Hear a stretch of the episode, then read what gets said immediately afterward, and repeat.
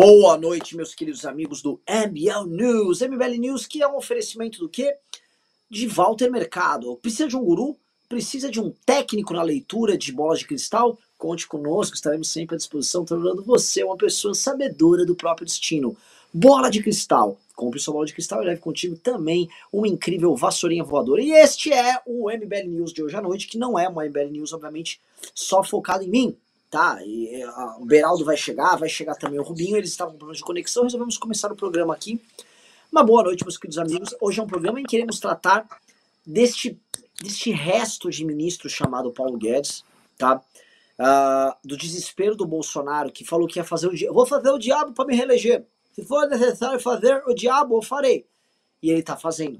E a gente vai, e é importantíssimo ser uma live hoje com, com o Liberaldo, porque vamos pegar de um lado o Paulo Guedes completamente desesperado por não conseguir uh, levar à frente sua estratégia de usar o S T F para dar calote nos precatórios, e vendo que não tem espaço orçamentário, simplesmente tacou um aumento de imposto via I O F agora para tentar levantar três bi.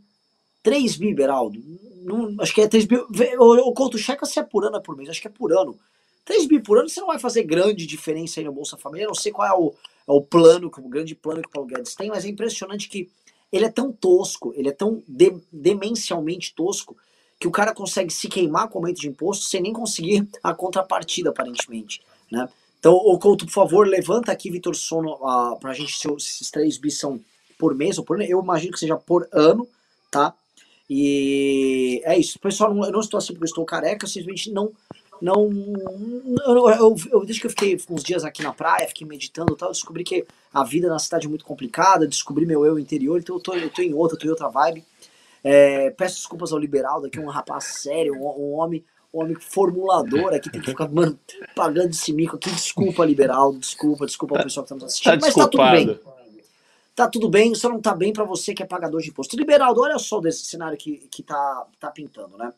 A C P I, ela vem ficando cada vez mais brutal com o Bolsonaro. Esses acontecimentos envolvendo a Prevent Senior, envolvendo a convocação da esposa, a segunda esposa do Bolsonaro, do bombeiro, envolvendo o lobby do Jair Renan, a movimentação, aí não C P I, mas a movimentação do Alexandre de Moraes, dando, deixando bem claro que rachadinha é crime, sim, da cadeia, você vai em cana com rachadinha. Tudo isso mostra que as forças políticas no Senado, que são a C P I, e a turma do S T F não recuaram um milímetro sequer com o suposto, vou trocar suposto, acordo que o Bolsonaro vendeu, que foi feito por ele e o Temer. Na verdade, o Bolsonaro saiu fraco com a própria base e os adversários políticos continuam avançando paulatinamente até a capital bolsonarista, né, que é a família dele.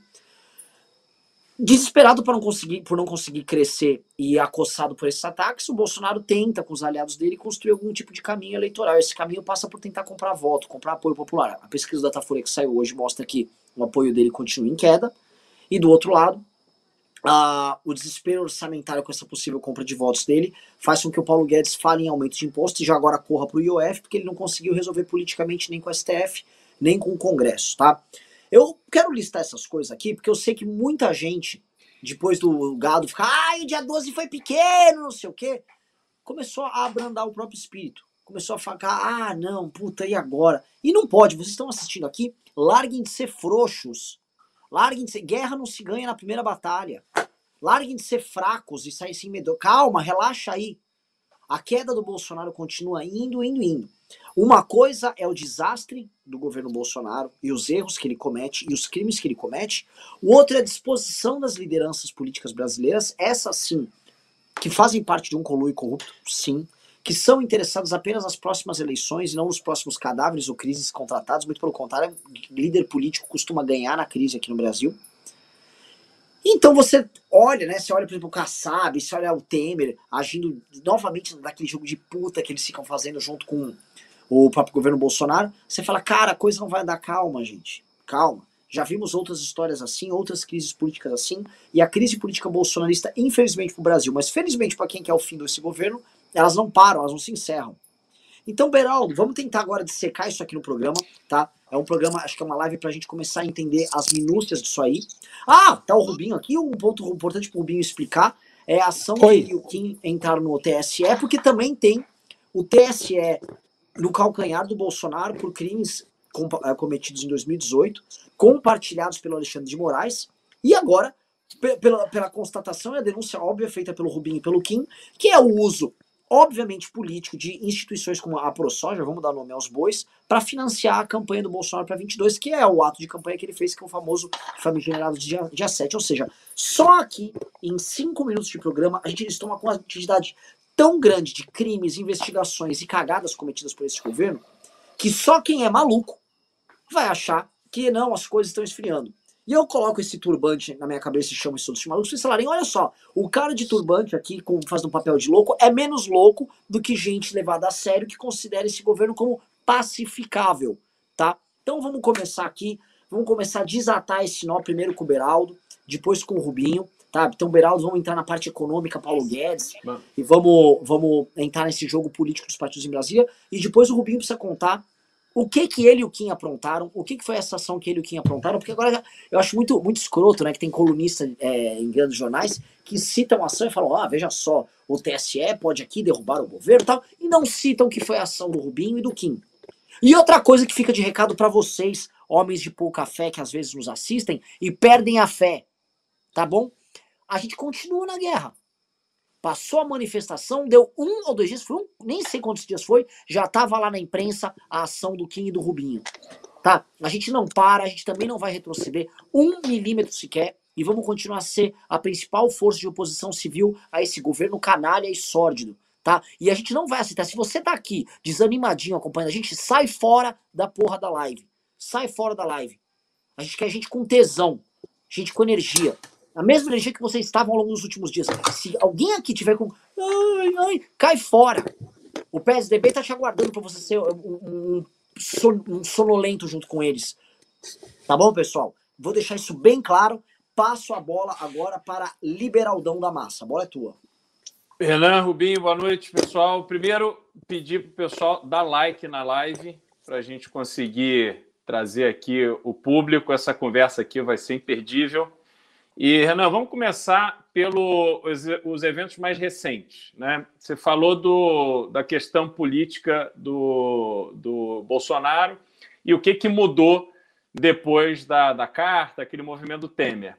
Se a gente olhar para o jantar que aconteceu na segunda-feira, é, em homenagem ao Michel Temer, que eu imagino que tenha sido ali o primeiro evento social para coroar, para homenagear o, o papel de salvador da pátria que o Temer havia feito na semana passada, quem que estava ali? Ali não estavam as grandes lideranças políticas do Brasil.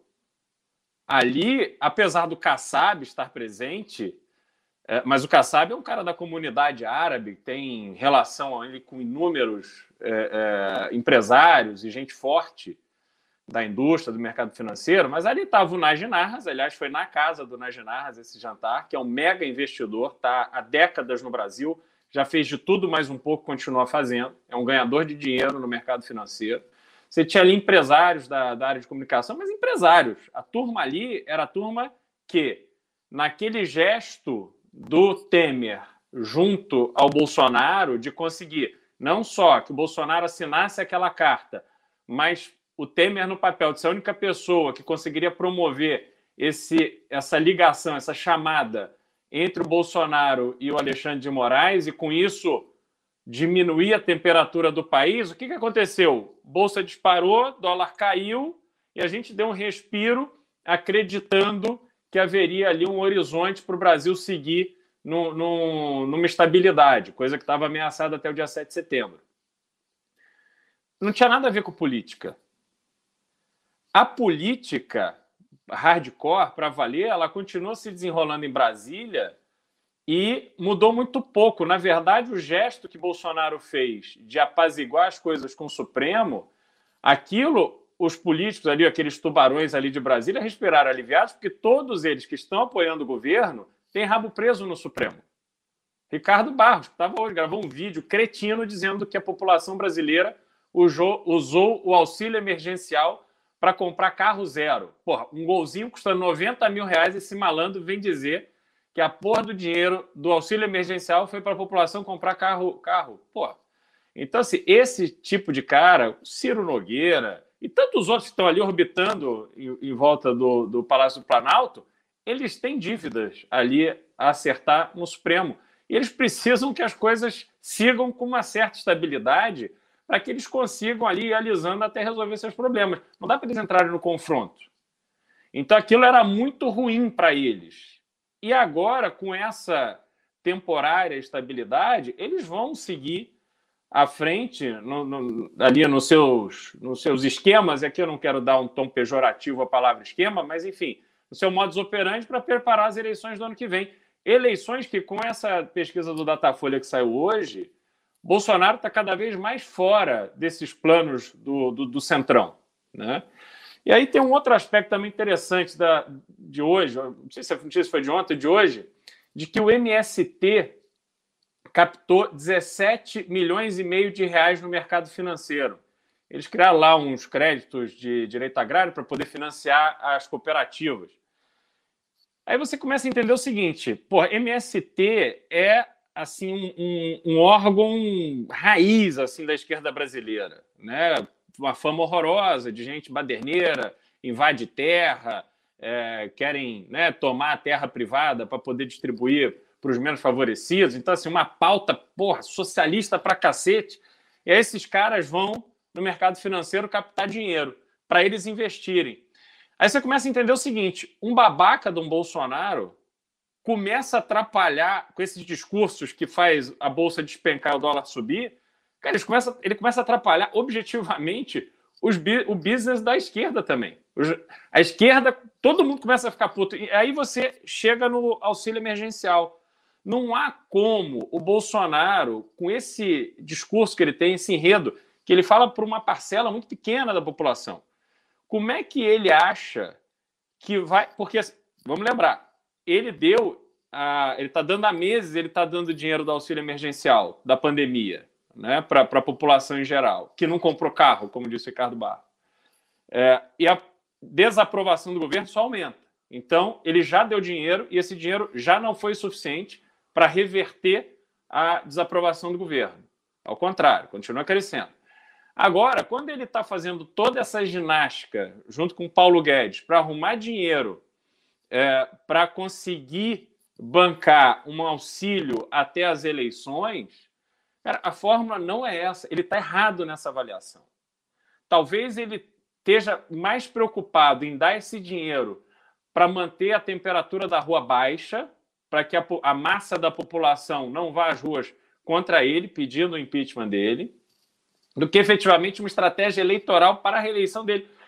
Porque essa estratégia eleitoral, o dinheiro tem que vir acompanhado de um, de um enredo, de um discurso para o imaginário das pessoas que faça sentido. E o discurso dele não faz nenhum sentido. Aquele negócio que a gente viu do, dos caminhoneiros, esse dinheiro, obviamente, não é para os caminhoneiros, mas assim, as pessoas mais simples que estavam ali, aquele pessoal chorando porque achou que tinha sido decretado estado de sítio, sem nem saber exatamente o que era estado de sítio, é, aquelas pessoas elas são movidas ali por uma emoção que ele não vai transferir para a massa da população carente do Brasil, sobretudo Norte e Nordeste, vive uma realidade muito diferente, distante do Sul e Sudeste, ele não vai conseguir fazer isso só na grana, só no dinheiro.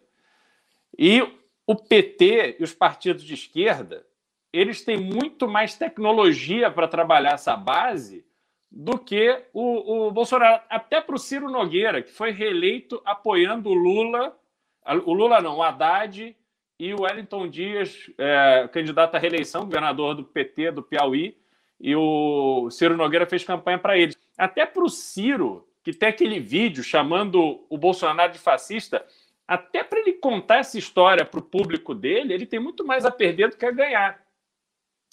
E aí a gente chega no Paulo Guedes. O Paulo Guedes hoje, ele é aquele cara que já não tem mais técnica, não tem nada... De, de conhecimento de economia que ele tenha a oferecer para o Brasil. Ele parece aquele camarada que, para comprar um biscoito no sinal, ele começa a abrir o cinzeiro do carro, levantar o banco para ver se acha uma moedinha para completar o troco ali para ele, para ele comprar o biscoito. Porque, porque ele, o papel dele ontem de pedir socorro, pô, o ministro da Economia do Brasil, esse cara vai pedir socorro para o Supremo, que o chefe dele que ele está defendendo aí há quase três anos, estava esculhambando, botando o dedo na cara há uma semana, aí ele vai se prestar esse papel de pedir socorro. Porra, esse cara é uma vergonha. Ele é uma vergonha para o Brasil, ele é uma vergonha para a família. Não é, não é possível você ver alguém dessa categoria, com esse histórico todo no mercado financeiro, o cara chegar a esse ponto. Quer dizer, acabaram os argumentos, não tem mais nada. Ele é literalmente o Faria Loser mesmo, porque esse cara é um merda e ele é insubstituível. Por quê? Porque se Bolsonaro tira Paulo Guedes de lá, ninguém de qualidade, de uma mínima qualidade, vai aceitar sentar ali. Pelo tamanho do problema que é insolúvel com o presidente que a gente tem, e porque tem que se submeter ao Bolsonaro, como fez Queiroga hoje, fazendo aquela live, aquela, aquela é, é, coletiva ali, sem o menor sentido. Porra, um médico, o sujeito fez um juramento. O cara que tem ali, que defender a vida, vai falar aquilo. Quer dizer, é de uma canalice. Então, na economia, cara, ninguém de qualidade vai sentar ali. Eu brinco que o próximo ministro da Fazenda, da Economia, vai ser o Tomé Abduche. Porra, eu não vou me surpreender, me surpreender se for isso mesmo, porque... Cara, não tem ninguém, entendeu? Então, a gente está numa situação é, sem perspectiva. E aí eu volto no ponto que você falou para o pessoal que está assistindo a gente. Aqui, duas mil e cem pessoas. A gente precisa dar like aqui para vir mais gente para ouvir o seguinte. A gente não perdeu, não.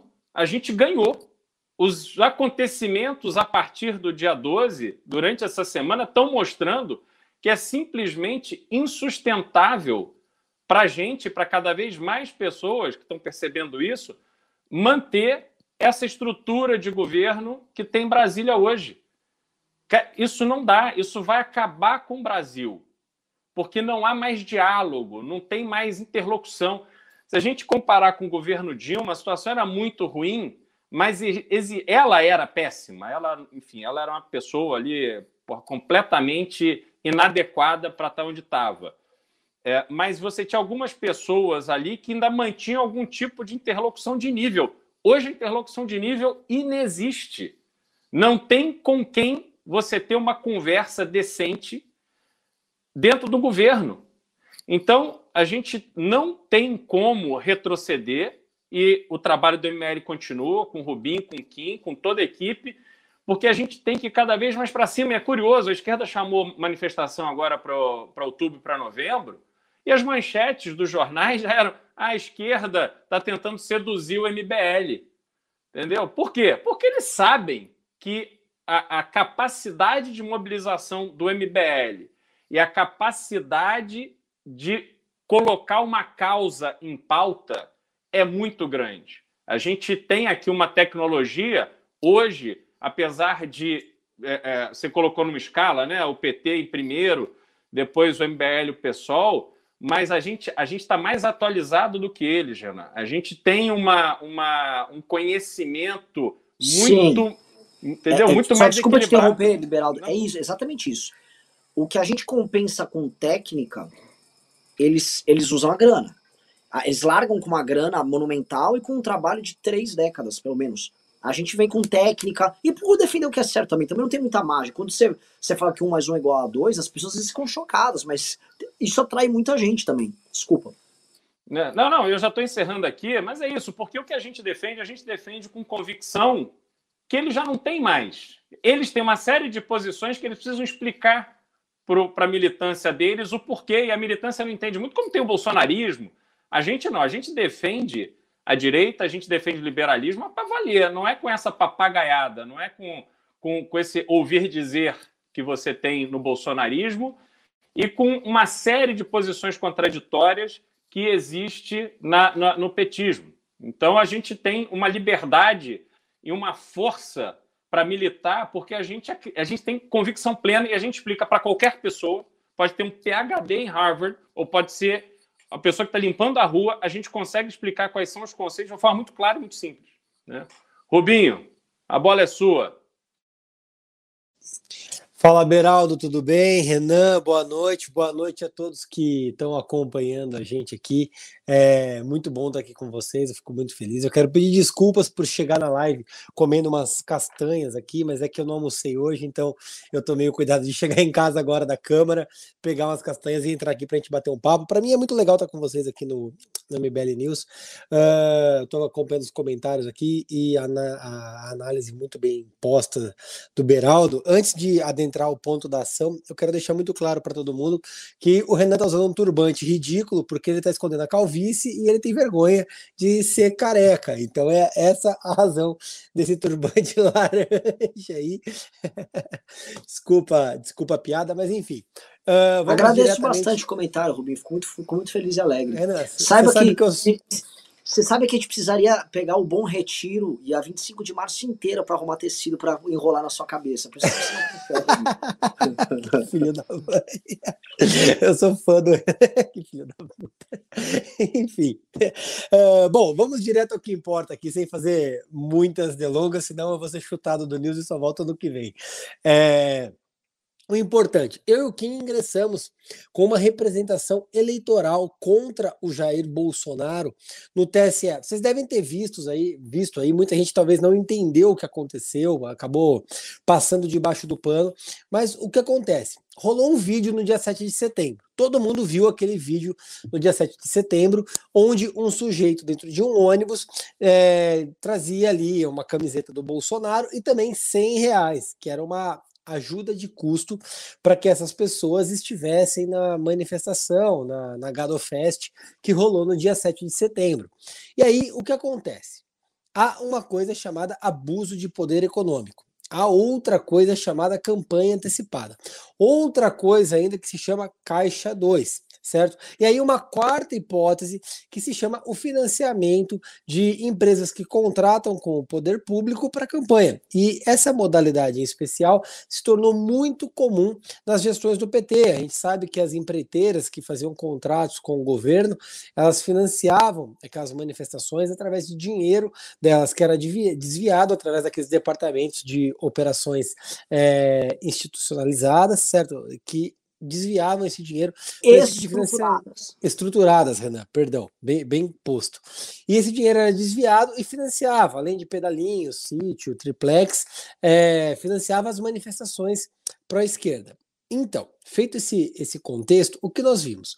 Um sujeito dentro de um ônibus pagando uma militância para que essa militância fosse às ruas apoiar as pautas antidemocráticas, e aqui outro parênteses, eram antidemocráticas, uma vez que nós estamos falando de golpe, fechamento do S T F, fechamento do Congresso Nacional e a instituição de Jair Bolsonaro como ditador do Brasil por conta daquelas pessoas que estavam na rua.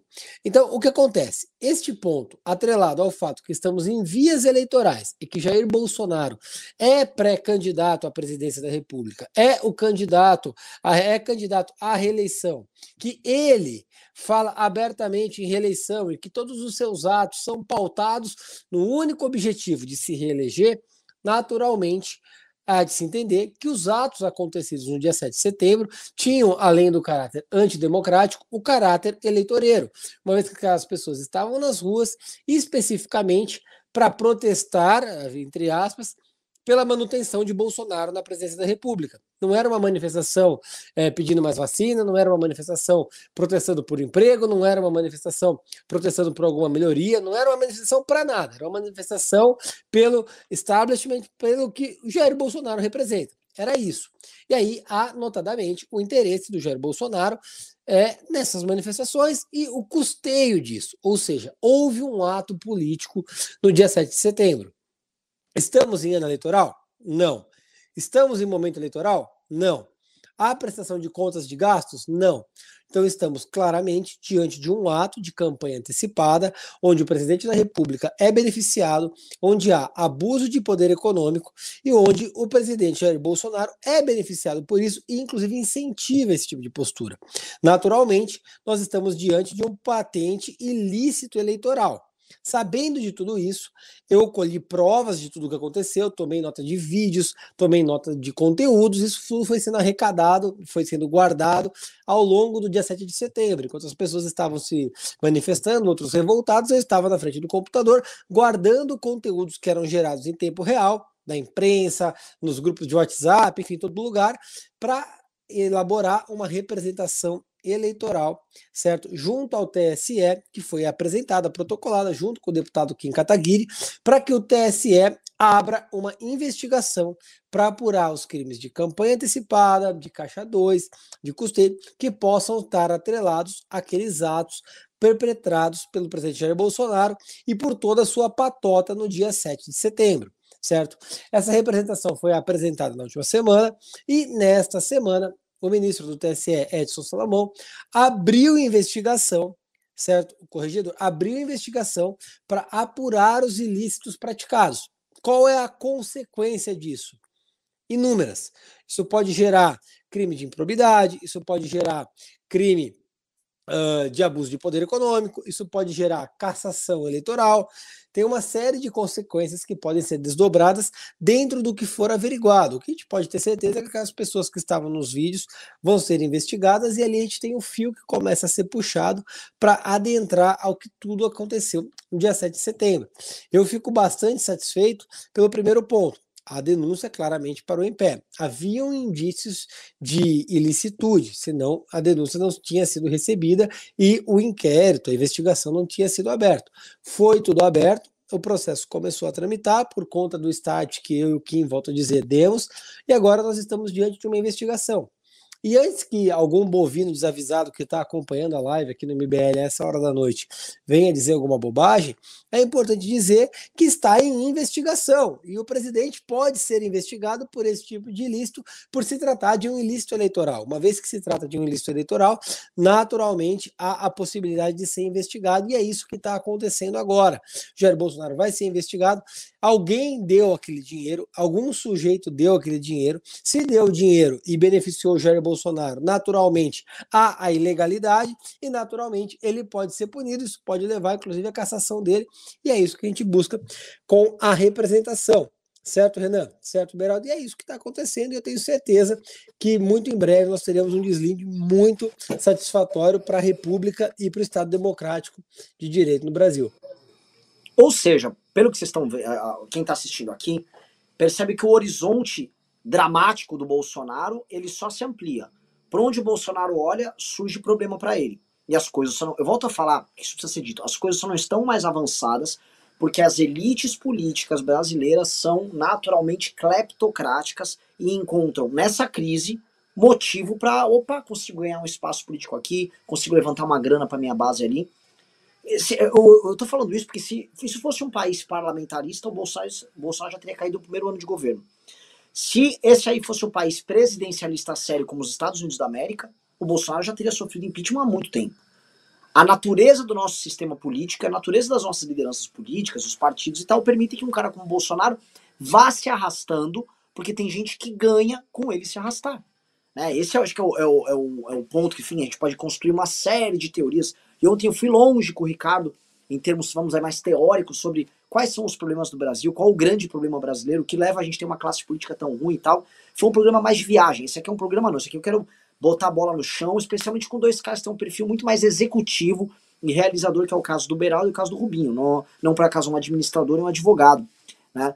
Eu vou falar um negócio pra, pra galera que tá aqui, é o seguinte, a gente passou a semana da manifestação, eu parei de pedir pix pra galera, porque a gente tá começando a ajustar os nossos planos. Hoje o M B L teve uma primeira reunião para tratar disso, e vamos ter uma segunda grande reunião. Outra coisa que a gente vai anunciar, semana que vem, a gente vai anunciar, provavelmente vai ser, não nesse sábado agora, o próximo, vai haver em São Paulo um encontro com toda a militância que participou do dia doze, a gente vai fazer uma espécie de uma assembleia com todo mundo, para a gente começar a deliberar os próximos atos. A gente quer que a galera participe conosco, sim, tá? Vão haver próximos atos, que pode envolver desde manifestação, e eu acho que assim, depois da primeira manifestação, que foi uma estreia boa, ela tem que ter uma continuidade, tem que ter a continuidade, alterar algumas coisas no modelo de manifestação, mas as coisas têm que ter essa continuidade. Atos menores, um aumento da atividade, uh, do ativismo judicial, especialmente advindo do Rubinho. E aí, uh, saber onde a gente deve mirar os ataques, porque o jogo ficou um pouco mais complexo. O P T está entrando em campo, convocando manifestações, não com o intuito, obviamente, de dar um tiro no próprio pé, né? O P T não quer derrubar o Bolsonaro e, assim, o Breno Altman, que é o cara do Brasil dois quatro sete, site que hoje, é só, é muito engraçado, o P T fica, ai, as fake news, as fake news. O Brasil dois quatro sete está soltando um documentário com a teoria de que a, a, a facada no Bolsonaro foi fake, eles estão chamando de a fakeada, né? Então, então, assim, eis o nível da turma uh, do petismo ali. E o Breno Altman, que é do Brasil dois quatro sete, falou com todas as letras. Torço para as manifestações de dia doze darem errado. E depois falou, o, pro Lula é bom o Bolsonaro ir pro segundo turno. Não faz nenhum sentido ele não ir, né? Então, meus queridos amigos, está tudo muito claro. Então, está sendo colocada manifestações para manter o protagonismo petista enquanto oposição. Não manter porque não há protagonismo, mas para sustentar a falácia do protagonismo petista, ou seja, manter a tese da polarização, sem, no entanto, tirar o Bolsonaro do poder. Por isso que tem esses elementos, tá tudo muito caótico, porque eu vi gente falando, né, e eu vou precisar de um comentário do Beraldo sobre isso, eu vi gente falando que o ministro Salomão pode dar a louca no cara e o cara tornar o Bolsonaro inelegível por conta dessa campanha antecipada, né? Houve também esse compartilhamento de informações do Alexandre de Moraes, porque o Alexandre de Moraes vem investigando, em resumo, toda a base de apoio bolsonarista que envolve empresários e gente que opera uma óbvia, nítida e clara campanha antecipada para o Bolsonaro, né? E aí, isso pode fazer parte de algum tipo, eu não sei de, de acordo, mas de estratégia, porque o que eu soube do Temer, tá, pessoal? Eu também tenho um contato Temer, conheço o próprio Elcinho que citaram aqui, acho assim, o Bisotto falou mal dele, eu acho o Elcinho um cara simpático, eu, eu gosto do Elcinho, achei, achei, achei ele um cara bom, não achei um cara ruim não, que, que o Bisotto falando. Mas o que eu queria comentar era... Há uma tese que eu vi circular na, no, no, na turma que estava entusiasmada com o Temer, de que o Bolsonaro se tornaria inelegível, se salvaria em certa medida, e aí, com a vaga aberta pelo Bolsonaro, o próprio bolsonarista, o bolsonarismo ajudaria a colocar o Temer como oposição ao P T, porque o Temer, até para a tese do golpe contra a Dilma, que a esquerda usa, ele serviria como nome. Eu acho isso uma grande maluquice, nem quero ficar adentrando muitas teses, mas eu vi de gente muito próxima dele isso. E eu vi de gente séria, gente, não vi de gente tosca, eu vi de gente graduada em termos políticos, falar, ó, ele tá acreditando nisso, tem algum fio aqui de sentido à tese, mas, enfim, é o que os caras comentam. E por que que eu tô levantando todos esses pontos, pessoal? É, pra mim é fundamental, tá? Nós não perdemos o engajamento que nós estávamos nos últimos dias. Nas últimas três, quatro semanas, a gente tava com um nível de engajamento e um nível de ataque ao governo Bolsonaro, é um tipo de poder que a gente não, tá, não tinha muito tempo. Quem assiste... Dragon Ball, desculpa eu entrar nesses, nesses termos aqui, tô com duas figuras, tô com dois homens sérios aqui, eu sou obrigado a falar isso ainda de turbante. Quem assiste Dragon Ball... Eu prefiro que... falar de Dragon Ball, esse tema é, que é bom. Só que, se os assim, Cavaleiros do Zodíaco seria melhor. Sim, é que eu não, eu não teria um exemplo similar do Cavaleiros do Zodíaco para usar, mas o Dragon Ball tem.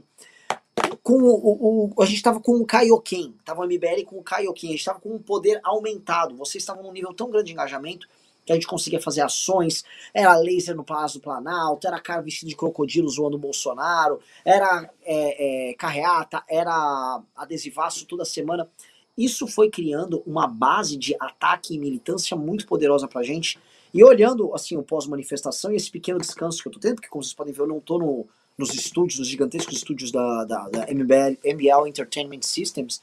Então, o que acontece? Nós, eu olho de fora, né, eu falo...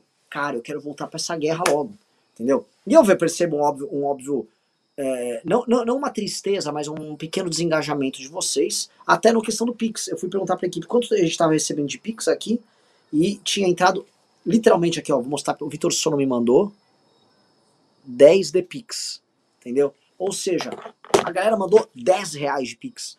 E eu preciso que vocês mandem mais, não só para mandar perguntas, mas para também mandarem, uh, para ajudarem a gente, porque assim, algum plano será anunciado nos próximos dias. E a gente precisa operar esse plano.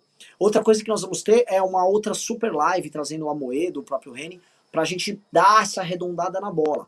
A gente vai chamar todo mundo e vamos começar a fazer uma série de debates para quais os próximos planos, até porque...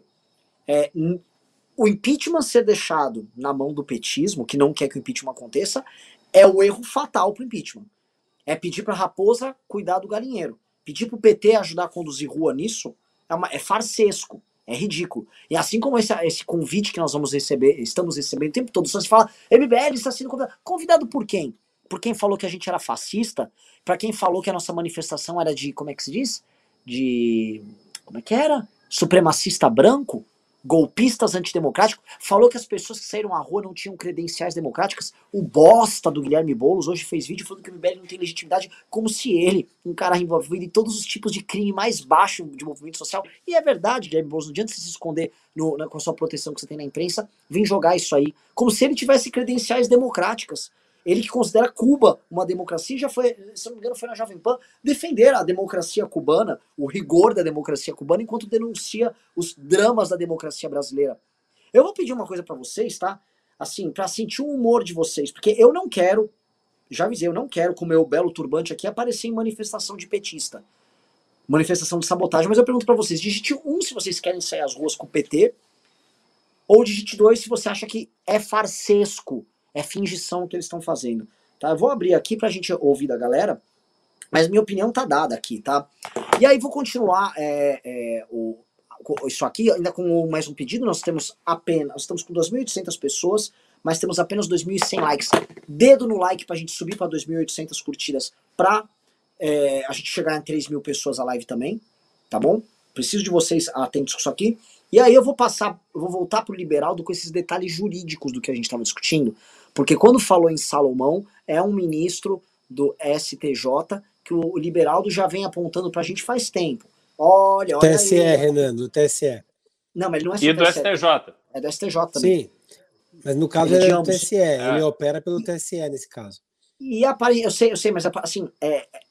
ele, ele, ele tem o Rio de Janeiro de um lado, e ele, como diz o S T J, conhece, o, conhece o, a, os dramas ali da Justiça Fluminense, e temos também a questão do, do T S E, a questão eleitoral. Então me parece que esse nome aí vai ser cada vez mais falado, a imprensa não fala tanto dele, mas o Liberaldo já vem falando bastante aqui. Então, Liberaldo, me traga aí, tem drama de rachadinha de um lado e tem um drama eleitoral do outro. Pode ser que haja um caminho aí meio doido? E me fala se essa tese que eu ouvi do interlocutor próximo do Temer, que já foi muito importante na Câmara dos Deputados é, nos últimos anos, faz algum sentido.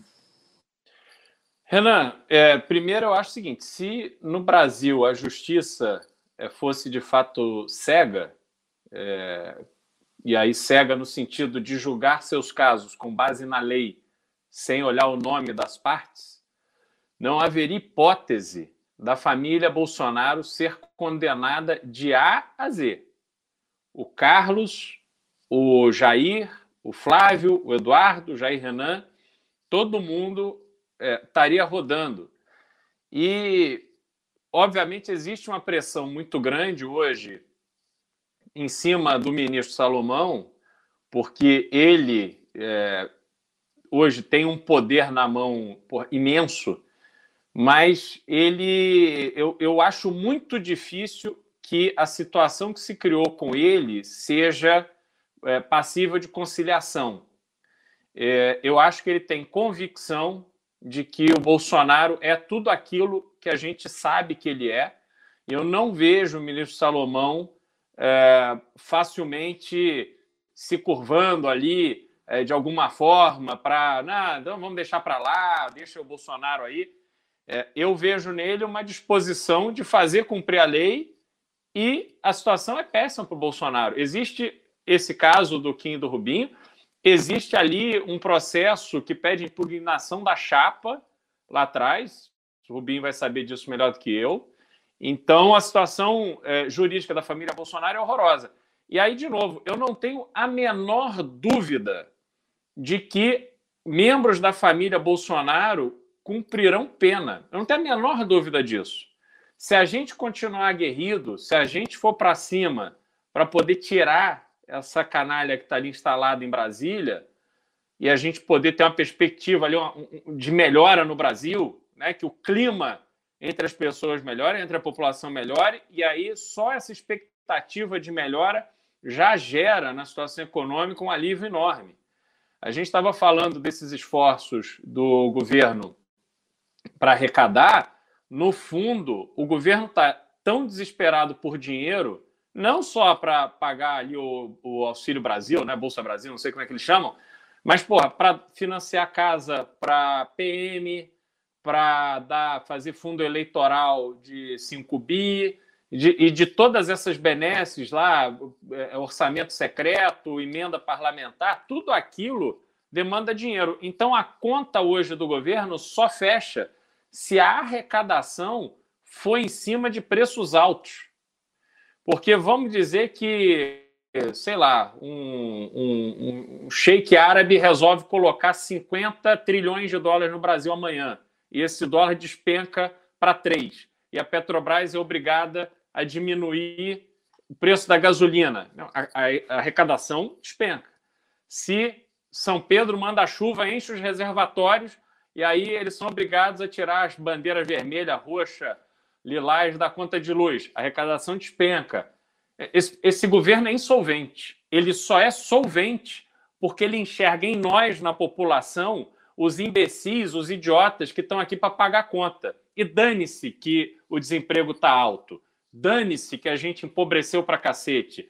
Dane-se que a gente não consegue mais ter uma perspectiva de futuro. Então, hoje, a situação do governo é, é, é, assim, é uma situação horrorosa. Eles estão fazendo tudo que eles podem e sabem para poder arrecadar.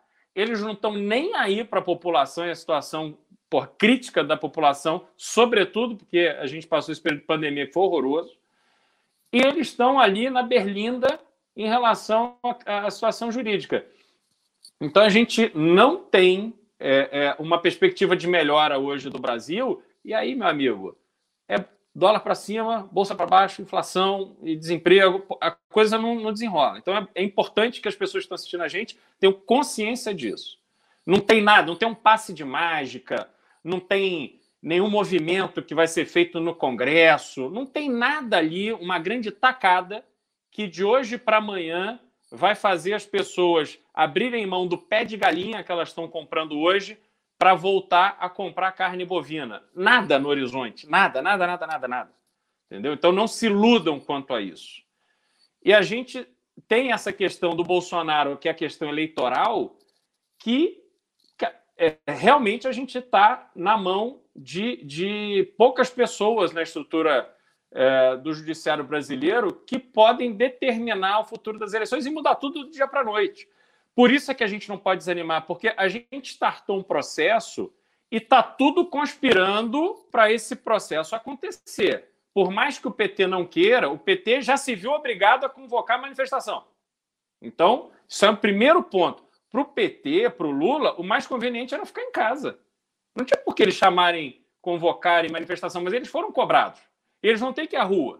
E aí, na hora que a coisa ficar cada vez pior para o Bolsonaro e o impeachment se tornar algo realmente é, é, possível de execução, até ainda em dois mil e vinte e um, essas pessoas que vão estar na rua, elas vão ter um conflito ali de, de agenda se o P T falar, ó, não vamos, não vamos apoiar o impeachment. Porra, não tem razão para isso. Quer dizer, eles vão ser atropelados pelos fatos. Então, a gente não pode esmorecer, não. A gente tem que continuar... Bom, é, é, é, porra, com o motor cheio para cima, porque os fatos estão conspirando a nosso favor. E tem um outro detalhe que é para as pessoas anotarem.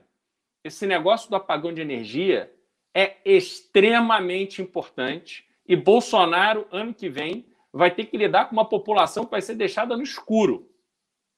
Isso vai ter um efeito avassalador. Imagina você chegar em casa, o sujeito mora lá no vigésimo andar, vai ter que subir de escada mesmo, que não vai ter elevador. As indústrias não vão poder funcionar, porque não vai ter luz.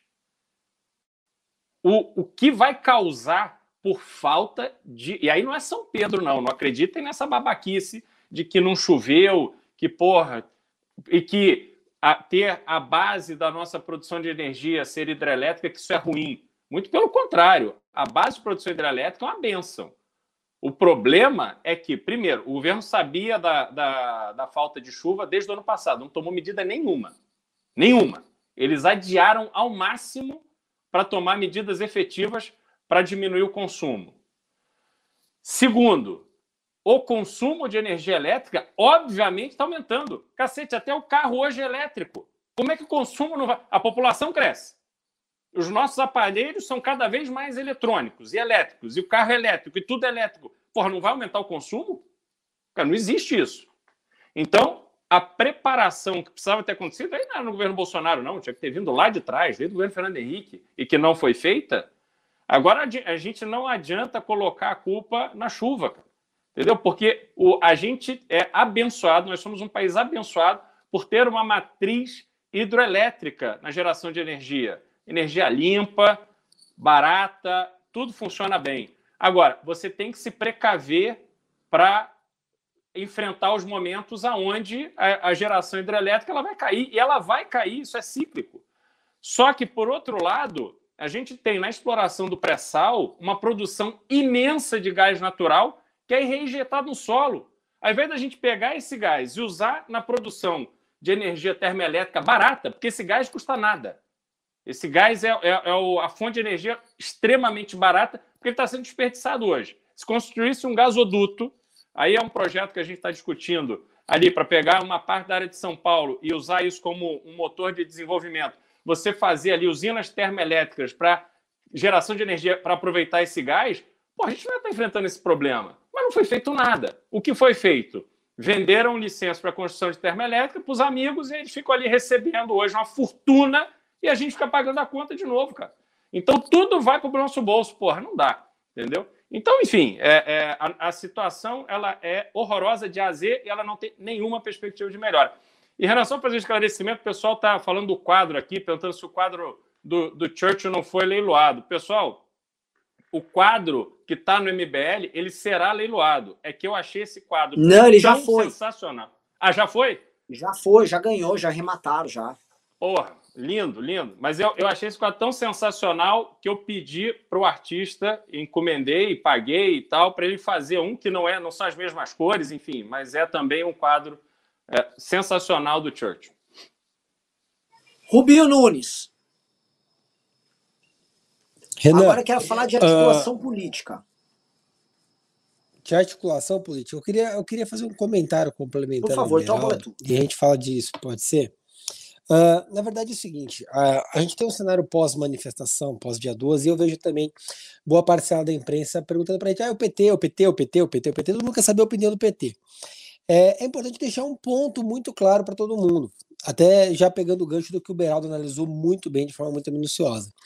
O P T não quer o impeachment do Jair Bolsonaro de forma alguma. Para o P T não é interessante o impeachment do Jair Bolsonaro. Lula e Bolsonaro subsistem de forma mútua. Um complementa o outro. Lula e Bolsonaro são como yin e yang. Eles necessitam um do outro para subsistir.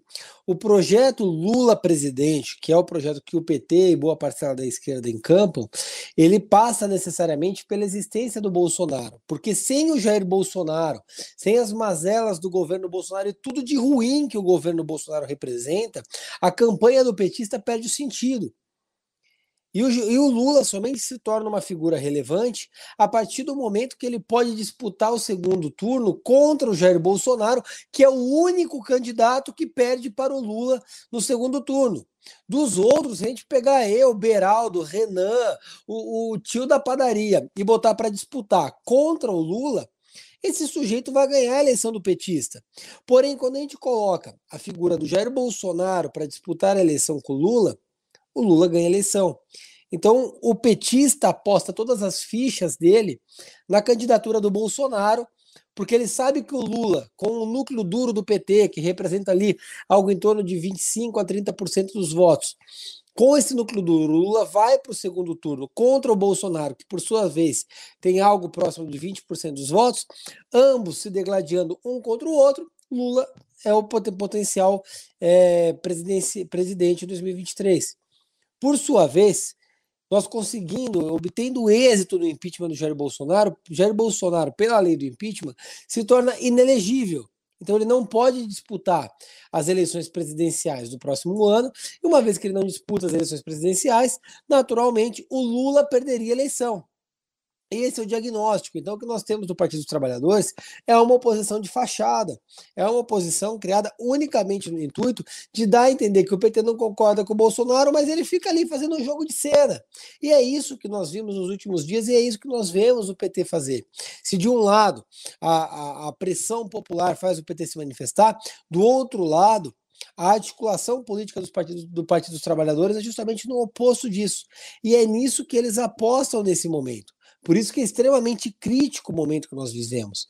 Porque, por outro lado, Jair Bolsonaro perde a eleição, para todos os candidatos. O único candidato que dá a ele uma micro chance de eventualmente ganhar a eleição é o próprio Lula, porque o fantasma do comunismo, o fantasma do P T, o fantasma da esquerda, ele se personifica na figura do ex-presidente Lula, de um criminoso, de um bandido, que infelizmente, por conta de, de articulações mal feitas e acostos do próprio Jair Bolsonaro, hoje está em liberdade e em condições de disputar a presidência da República, com a ficha tão limpa como a de qualquer um de nós e de qualquer um que está assistindo essa live.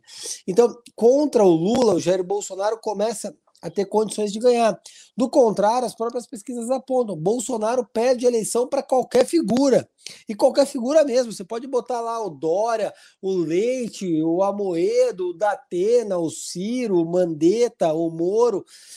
Todos ganham a eleição do Jair Bolsonaro. Porque, infelizmente, Jair Bolsonaro é a, a, a figura mais abjeta, mais incompetente, mais inábil possível para estar à frente da República. Não basta ele ser corrupto, não basta ele, ele ser inadequado, ele, além de tudo, ele, ele é uma figura que não respeita as instituições, não respeita a dor do próximo, não tem empatia por ninguém, é uma figura que não, não é despida de qualquer valor, de qualquer atributo emocional.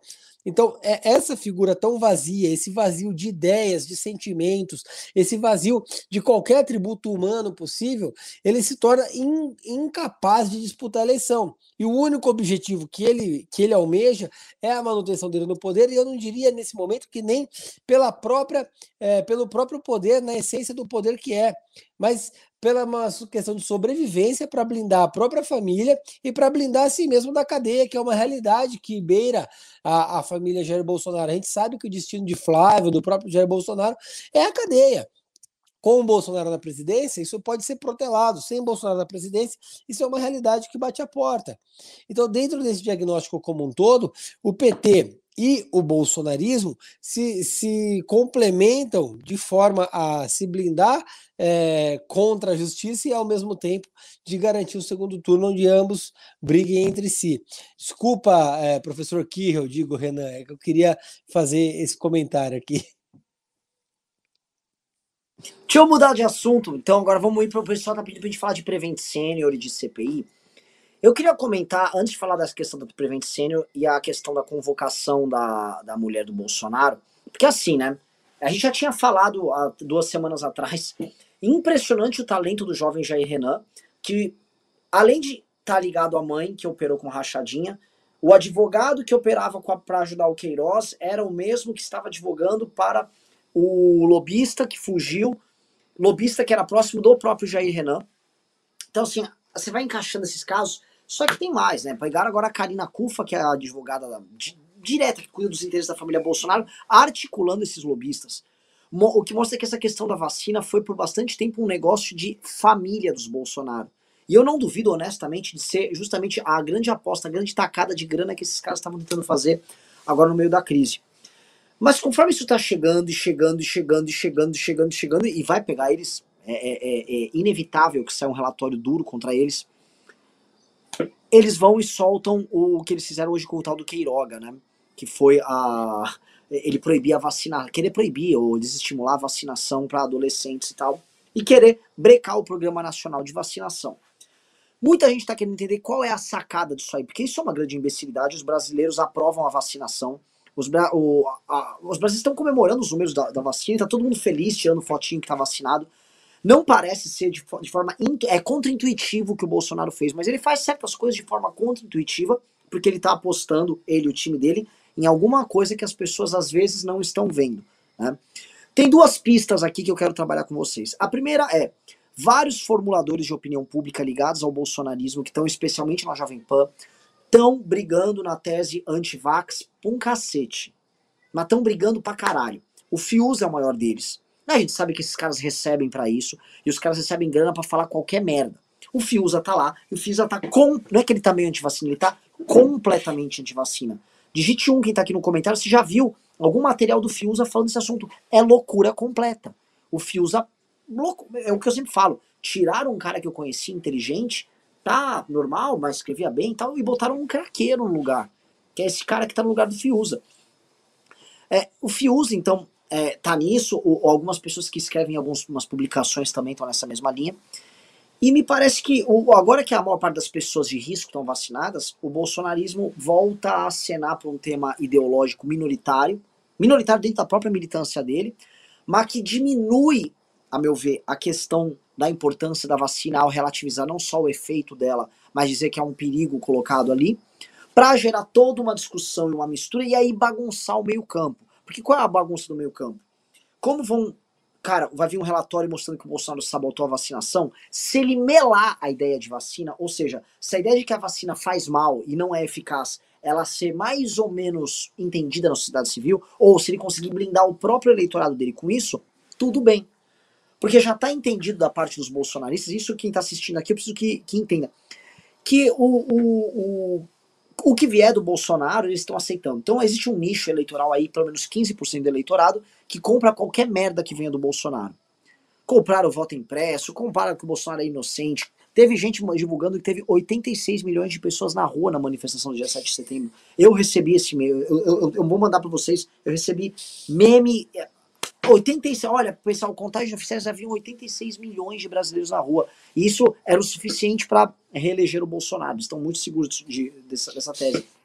Então, o, o, o, o, que, que, se, o que, que o Bolsonaro faz? Como eu acho que é inevitável vir uma, um relatório e, uma, e, a, e ele ser incriminado, em, em, em termos bem diretos, ele, a turma dele, as pessoas que estavam ao redor serem incriminados pela postura, especialmente relativa à vacina e a esse negócio do... do da Prevent Senior, o que fizeram em Manaus também, eu acho que ele está vindo criar um discurso que já vem sendo ensaiado pelos formadores de opinião dele na imprensa, de relativizar, né, o negócio da vacina, e aí ir pro pau e ficar na loucura completa. Porque, se, porque o, o que eu vejo do Bolsonaro, né, né, assim, tem certas coisas que o Bolsonaro não brinca. Uma delas é manter a base. O Bolsonaro pode perder popularidade, ele não, ele não tem problema em perder popularidade fazendo merda. Agora, perder a base dói. Tanto que o Bolsonaro foi, uh, numa daquelas lives logo após a treta do Temer, falar o quanto ele se preocupou em ter perdido cinquenta mil seguidores na época do negócio do Moro. Ou seja, o que dói no Bolsonaro é perder seguidor, é perder base de apoio. Tá bem claro, o Bolsonaro tá preocupado em manter a base dele ativada.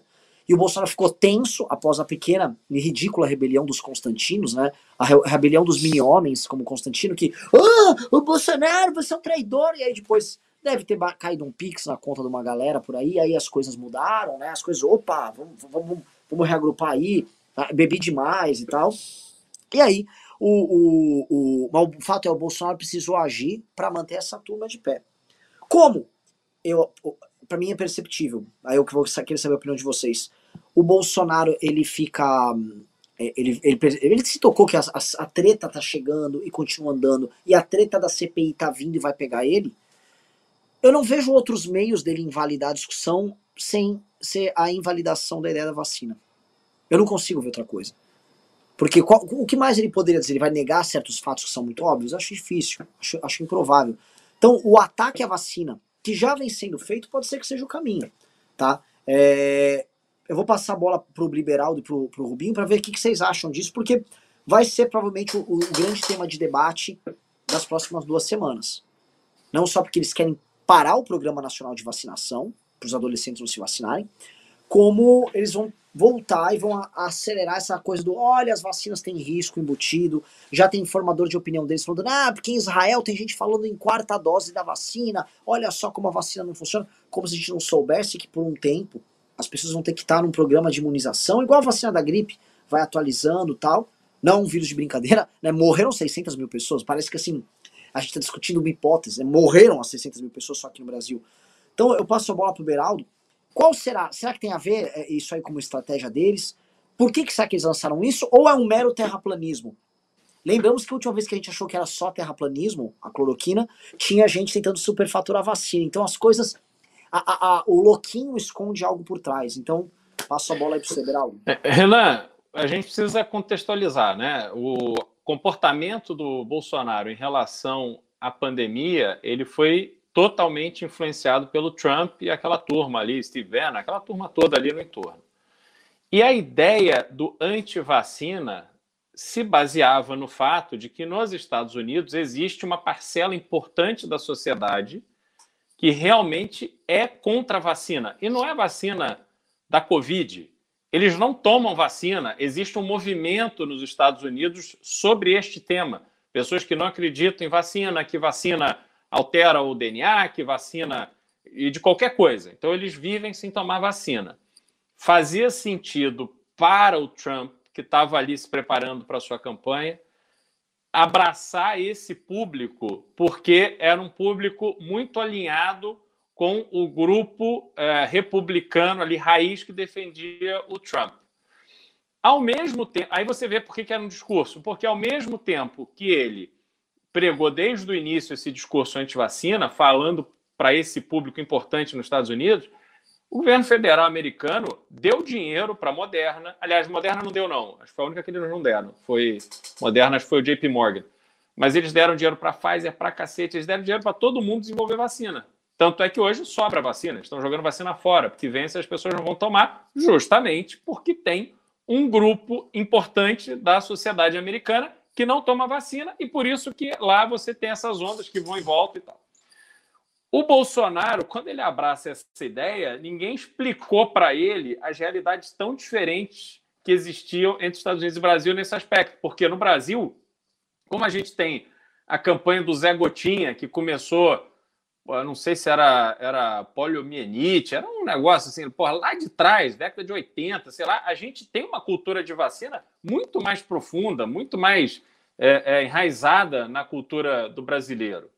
Então, a vacina andou, e aí ele começou a falar para um público que foi se convencendo com esses argumentos da vacina é da China e não sei o quê, que a vacina faria mal.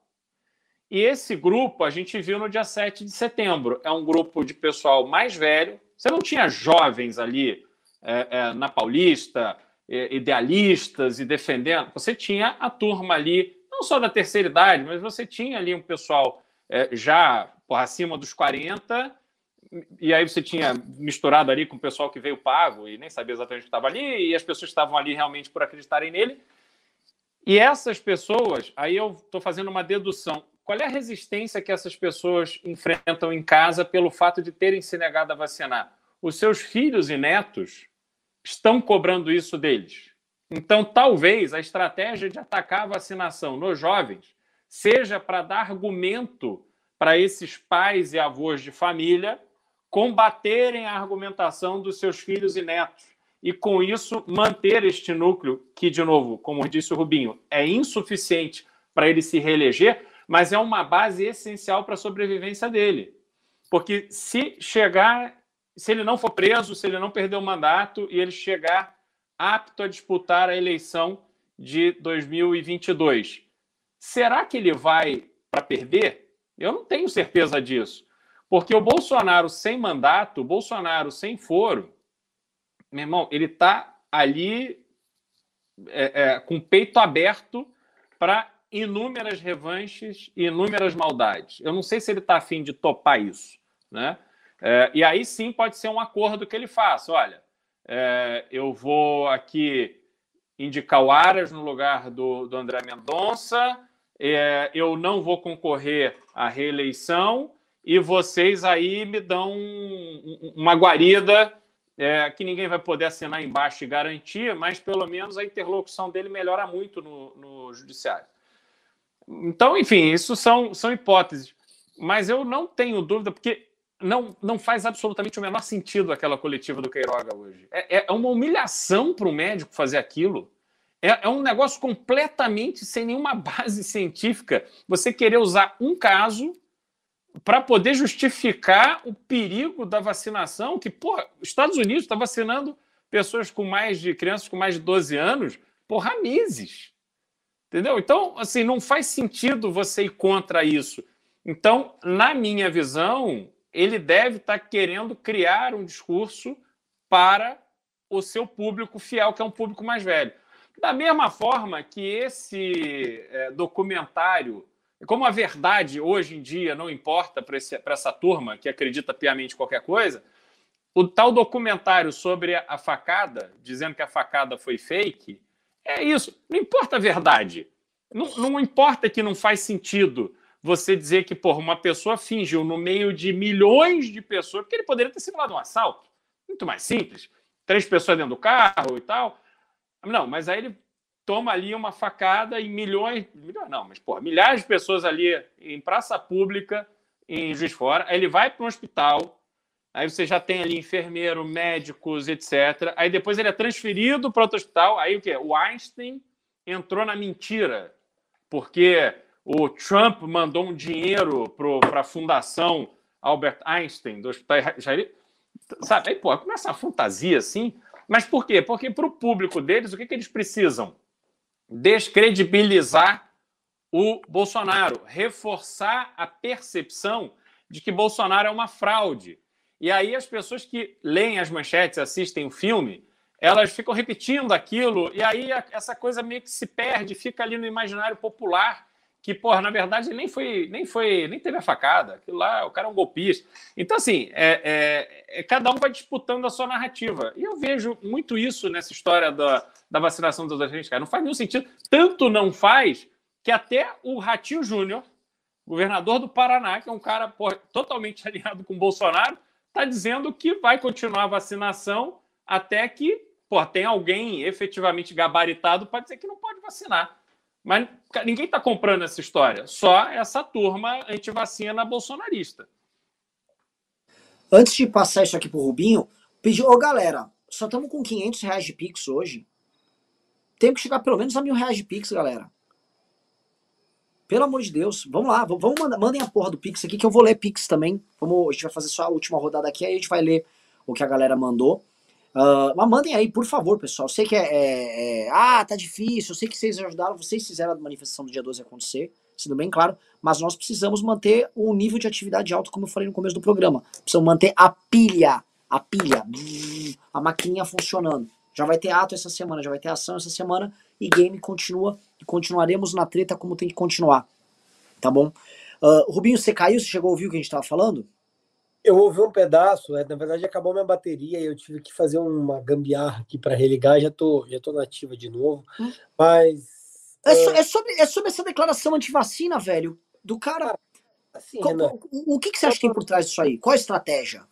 Na verdade, eu vejo isso como, como o Bolsonaro jogando para a plateia. De um lado, é, eu, eu concordo muito com o raciocínio do Beraldo. É uma forma de minar aquela cobrança do jovem, do adolescente, que está começando a descobrir a política, descobrir o mundo, e que cobra os avós, os pais bolsonaristas, que acabam não sendo vacinados.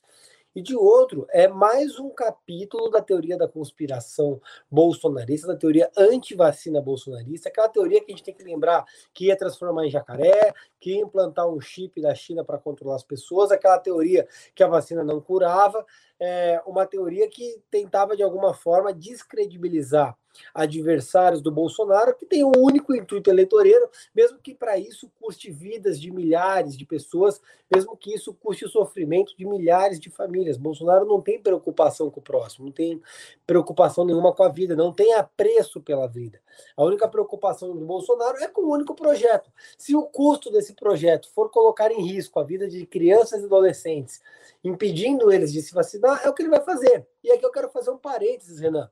Quando a gente para para analisar, a gente tem o menor índice de contaminação desde o ano passado. E qual que é o resultado disso? A gente para e olha pela janela agora, eu estava ali na Câmara Municipal, a cidade de São Paulo está voltando a funcionar. Os bares estão abrindo, tem pancadão funcionando a rodo, já está irritando as pessoas, o, o trânsito de São Paulo voltou ao normal, os restaurantes estão funcionando, os shoppings estão cheios, as pessoas estão voltando a ter contato, tem alguns estádios de futebol que voltaram a ter jogos, jogos, os eventos voltaram a acontecer, inclusive, se tudo der certo, em novembro teremos congresso do M B L, o Renan vai saber falar melhor disso, então as coisas estão voltando a operar, e por sua vez a contaminação está caindo. O número de pessoas internadas está caindo, o número de óbitos está caindo. Quem é o responsável por isso? A imunização de rebanho para pegar Covid? Não. A vacinação. Na cidade de São Paulo, a vacinação que já atingiu noventa e nove vírgula dois por cento das pessoas maiores de idade. E só não atingiu cem por cento porque uma pequena camada das pessoas insiste em não se vacinar. A vacinação que agora avança na adolescência, e os jovens até entre doze e dezoito anos estão tendo a possibilidade de tomar vacina. O que, que o Bolsonaro faz? ao invés de comprar mais vacinas, ao invés de ligar na Pfizer e pedir desculpas, ao invés de ligar na AstraZeneca, ao invés de incentivar a Coronavac, não, o que ele faz? Ele vem e desestimula estes jovens de tomar vacina. Por quê? Simplesmente para alimentar a retórica de uma pequena boiada que ainda acompanha o Bolsonaro, mesmo que isso signifique colocar a vida própria e de sua família em risco. É isso que está acontecendo agora. É uma medida completamente irresponsável. Nós podemos ficar felizes porque pelo menos o estado de São Paulo até agora vai manter a vacinação. Só que nós temos outros estados do país que já suspenderam a vacinação desses jovens. E o que, que nós vimos com isso? Colocando em risco. A tem, manter... então, já... Isso eu ia perguntar, Rubinho. Já tem estados, então, pessoal, que já... Tem, tem estados do Nordeste que estão suspendendo. Minas Gerais, Cozema, lá tudo bem. Por falta de vacina? Não, não, não. Por conta da determinação do Ministério da Saúde, a vacinação para os jovens. Não é por falta de vacina. Os estados estão comprando vacina. Chegaram milhares de doses de vacina aqui em São Paulo. Vacina tem. Mas, São Paulo, mas Rubinho, tá só, só fazer uma observação. É que tem estado que não tem dose suficiente para vacinar os adolescentes. Então, sim, isso é meio é... desculpa e meio realidade. É meio desculpa, meio realidade. O ponto é o seguinte, Beraldo. Você pode ir vacinando, diminuindo a faixa etária, mas continuar vacinando. O que, que acontece é o Bolsonaro desincentiva e não adquire vacinas. Enquanto a gente tem, por exemplo, o estado de São Paulo vacinando com a dose de reforço, a terceira dose, um determinado grupo de pessoas, as pessoas mais idosas aí, com quase noventa anos, e aí vacinando da outra ponta também os jovens de doze, treze, quatorze, quinze, dezesseis anos, para quê? Para a gente conseguir a imunização de rebanho e manter a estabilidade para o retorno. Só que ao invés do governo federal incentivar a aquisição de vacinas e ir atrás de adquirir vacinas, não. O governo vem e cria narrativas falsas, cria factóis para desincentivar pessoas a tomarem vacinas, jovens a tomarem vacinas. Isso é extremamente perigoso, porque são jovens em idade escolar que deveriam estar na escola. Essas crianças, sem tomar a vacina, colocam em risco a continuidade do ensino público, colocam em risco os demais colegas, colocam em risco a própria família dela. E é extremamente perigoso. Nós vemos o presidente da República e o Queiroga, que na verdade nada mais é do que uma marionete do próprio Jair Bolsonaro, replicando esse discurso, independente do custo. Na manifestação do dia doze, o Mandetta foi muito claro, eu gostei muito da transparência com a qual o Mandetta falou, onde ele disse que o Bolsonaro ele não queria um ministro técnico, ele não queria um quadro técnico na saúde que analisasse os riscos é, durante a pandemia, ele queria simplesmente uma pessoa para repetir o discurso que ele quisesse. Não deu certo com o Mandetta, não deu certo com o Taik. Agora nós temos ali o Queiroga que faz simplesmente o que ele quer. E é isso que o Bolsonaro quer. O Bolsonaro quer repetidores do próprio discurso. É lamentável que a gente tenha esse tipo de postura. Eu fico feliz, por um lado, que o estado de São Paulo tem bancado a briga contra o Jair Bolsonaro, porém, até quando a gente vai conseguir bancar essa briga? Até que ponto? No início da vacinação, São Paulo bancou a vacinação, depois o Jair Bolsonaro sequestrou as vacinas e distribuiu para o país todo. Atrasou a vacinação do estado de São Paulo.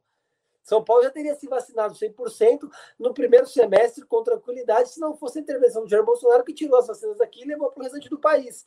E agora nós vamos repetir de novo o discurso para daqui dois, três, quatro meses vir esse, esse criminoso e dizer que não era isso que ele estava fazendo, não era isso que ele tinha pensado. É uma situação perigosa que a gente vive agora. E é perigoso que as pessoas não estejam discutindo a negligência criminosa que volta a se repetir agora de forma dolosa pelo presidente da República. Eu vou, eu vou... A desculpa que o pessoal tá usando, Rubinho e Beraldo, é a desculpa de que, ah não, estamos sem orçamento, né? E aí a própria esquerda parece que quis comprar isso também. Ah, olha só, né, o Paulo Guedes aí não tem dinheiro para comprar e tal, e blá, blá, blá, blá, blá. Eu não acho que isso seja a, a, a razão, ou eles estão tentando invalidar a vacina simplesmente porque tem um, algum tipo de problema orçamentário, até porque não estamos falando de valores grotescos. O problema do Bolsonaro com essa questão, por exemplo, dos precatórios é um problema muito maior, porque ele tá querendo arrumar um outro espaço ali, que é um espaço maior, que é o problema do, do Bolsa Família aumentado que ele tá tentando colocar. Então, é, é, eu não acho que isso seja a, a questão. Eu não vejo isso meramente... E eu não vejo, assim, se eu fosse olhar, fazer a coisa, uma leitura meramente intuitiva. O Bolsonaro sabe, e até o Carluxo tá tentando operar com isso, que a ideia de que o Brasil está imunizando rápido as pessoas, e o Brasil tem o melhor sistema de vacinação do mundo, eu fiquei sabendo isso, fui descobrir isso, né? Assim, a gente tem uma capacidade de vacinação por conta do SUS que é extremamente alta, é, então assim, o Bolsonaro podia só se aproveitar disso, Já saiu pesquisa que atribui a responsabilidade pela vacinação no Brasil eh, ao Bolsonaro e não ao Dória. O Bolsonaro, ele aparece mais ranqueado como responsável pela vacinação do que o Dória. Então, ele poderia, se isso fosse meramente intuitivo. Eu não consigo saber qual, qual é a grande, a grande malandragem que, que o gado fica tentando atribuir, porque talvez, ou, ou, ou novamente, a estupidez pura e o terraplanismo puro, ou tem agenda oculta aí sim, porque a, a, a bomba que tá vindo é muito grande.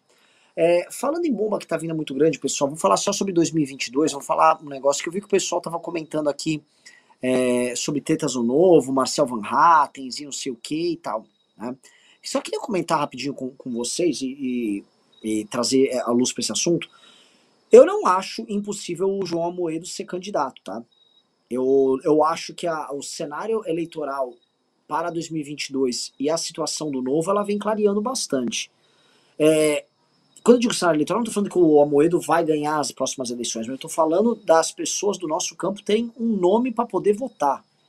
Porque a situação tá tão maluca que não tá pintando o nome para as pessoas votarem, por mais que surjam muitas opiniões, e a gente vai dar espaço aqui para Tebet, tô combinando com a assessoria do senador Alessandro Vieira dele vir aqui participar da live conosco, tá? Então vai ter live aqui com o senador Alessandro Vieira sim, mas o Amoedo vem sendo o nome mais natural para a galera que nos acompanha aqui, e eu sou é, interessado direto na melhoria do estado bizarro que se encontra o Partido Novo, um estado esquizofrênico, porque o Novo surgiu mais ou menos no período que surgiu o M B L, ainda que ele foi gestado antes, né, mas ele foi oficializado isso. Então a gente vive aí as dores das infiltrações bolsonaristas e todo esse drama mais ou menos junto, atuando com approaches diferentes, mas eu torço honestamente para que o Partido Novo se resolva, especialmente nessa treta, botando esse gado maldito que tá lá hoje para fora, né? E aí eu queria perguntar para vocês como é que tá a situação de dois mil e vinte e dois, tá? É, até agora eu não vi o Dória se solidificar como, candid como candidato. Me parece assim, ele, ele vai conseguir a nomeação do P S D B, mas nunca há alterações nas pesquisas que demonstrem uma, um aumento da simpatia dos eleitores pelo Dória. Segunda coisa, o Ciro, que eu não, não é um candidato que, pô, eu concordo com as ideias do Ciro, a despeito de eu achar a militância do, do P D T muito simpática, muito gente fina, fiquei tomando cerveja com eles depois da manifestação, é, também não passa lá dos dez por cento dele, o Moro não será candidato, e não vejo ele sendo candidato. Eu acho que as pessoas também se perdem muito num sebastianismo humorista, tipo, ah, o Moro vai vir, vai resolver, gente. Já estamos já tamo em setembro, meio de setembro. Uh, não tem outro nome, outros nomes pintando, né? O que, que vai acontecer, com, o que, que vocês veem aí o cenário pintando pra gente? Estamos lascados.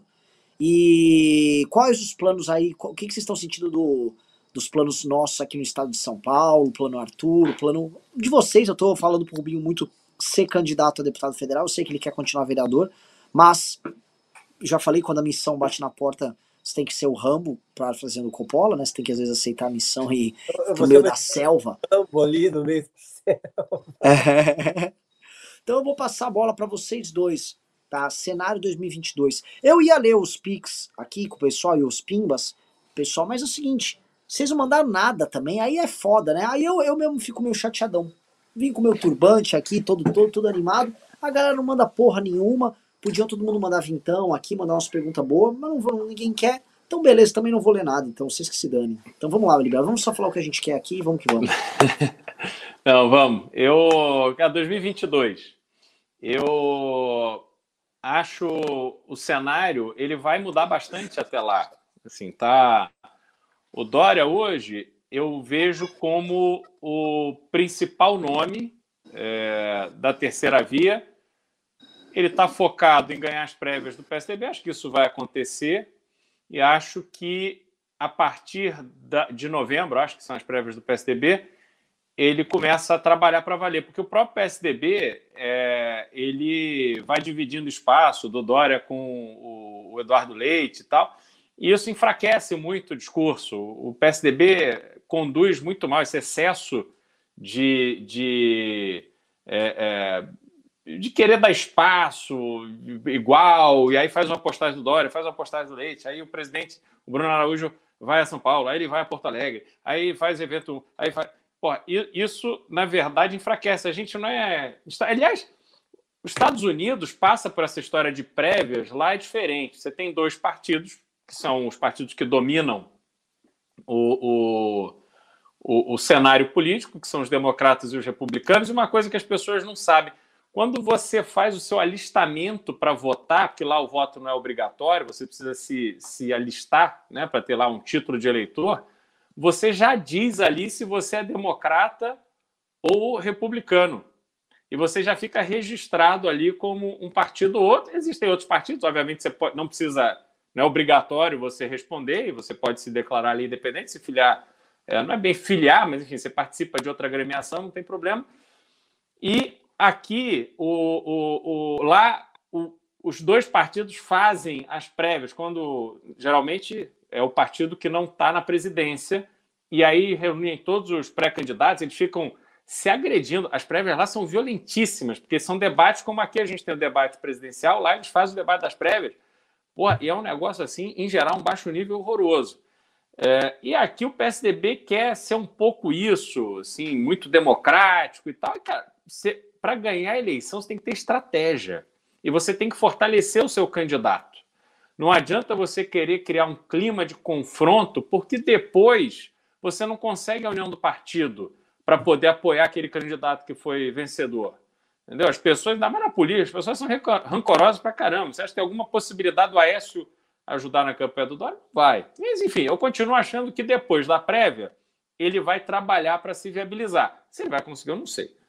É, Amoedo, eu acho que ele tem é, é, um, é uma figura assim, por maravilhosa. É, acho que ele ainda não venceu a barreira da comunicação com a massa. É, isso é uma coisa que ele precisa trabalhar. E o Ciro vai tocar a vida dele ali, mas também não acho é, é, que vá, vá assim, ter uma performance maravilhosa. Só que dois mil e vinte e dois vai ser uma campanha onde as surpresas podem acontecer dependendo da sua configuração. Isso tudo está tão incerto que pode ser que a gente tenha algum cenário onde o Ciro desponte como uma opção ao não Lula, né?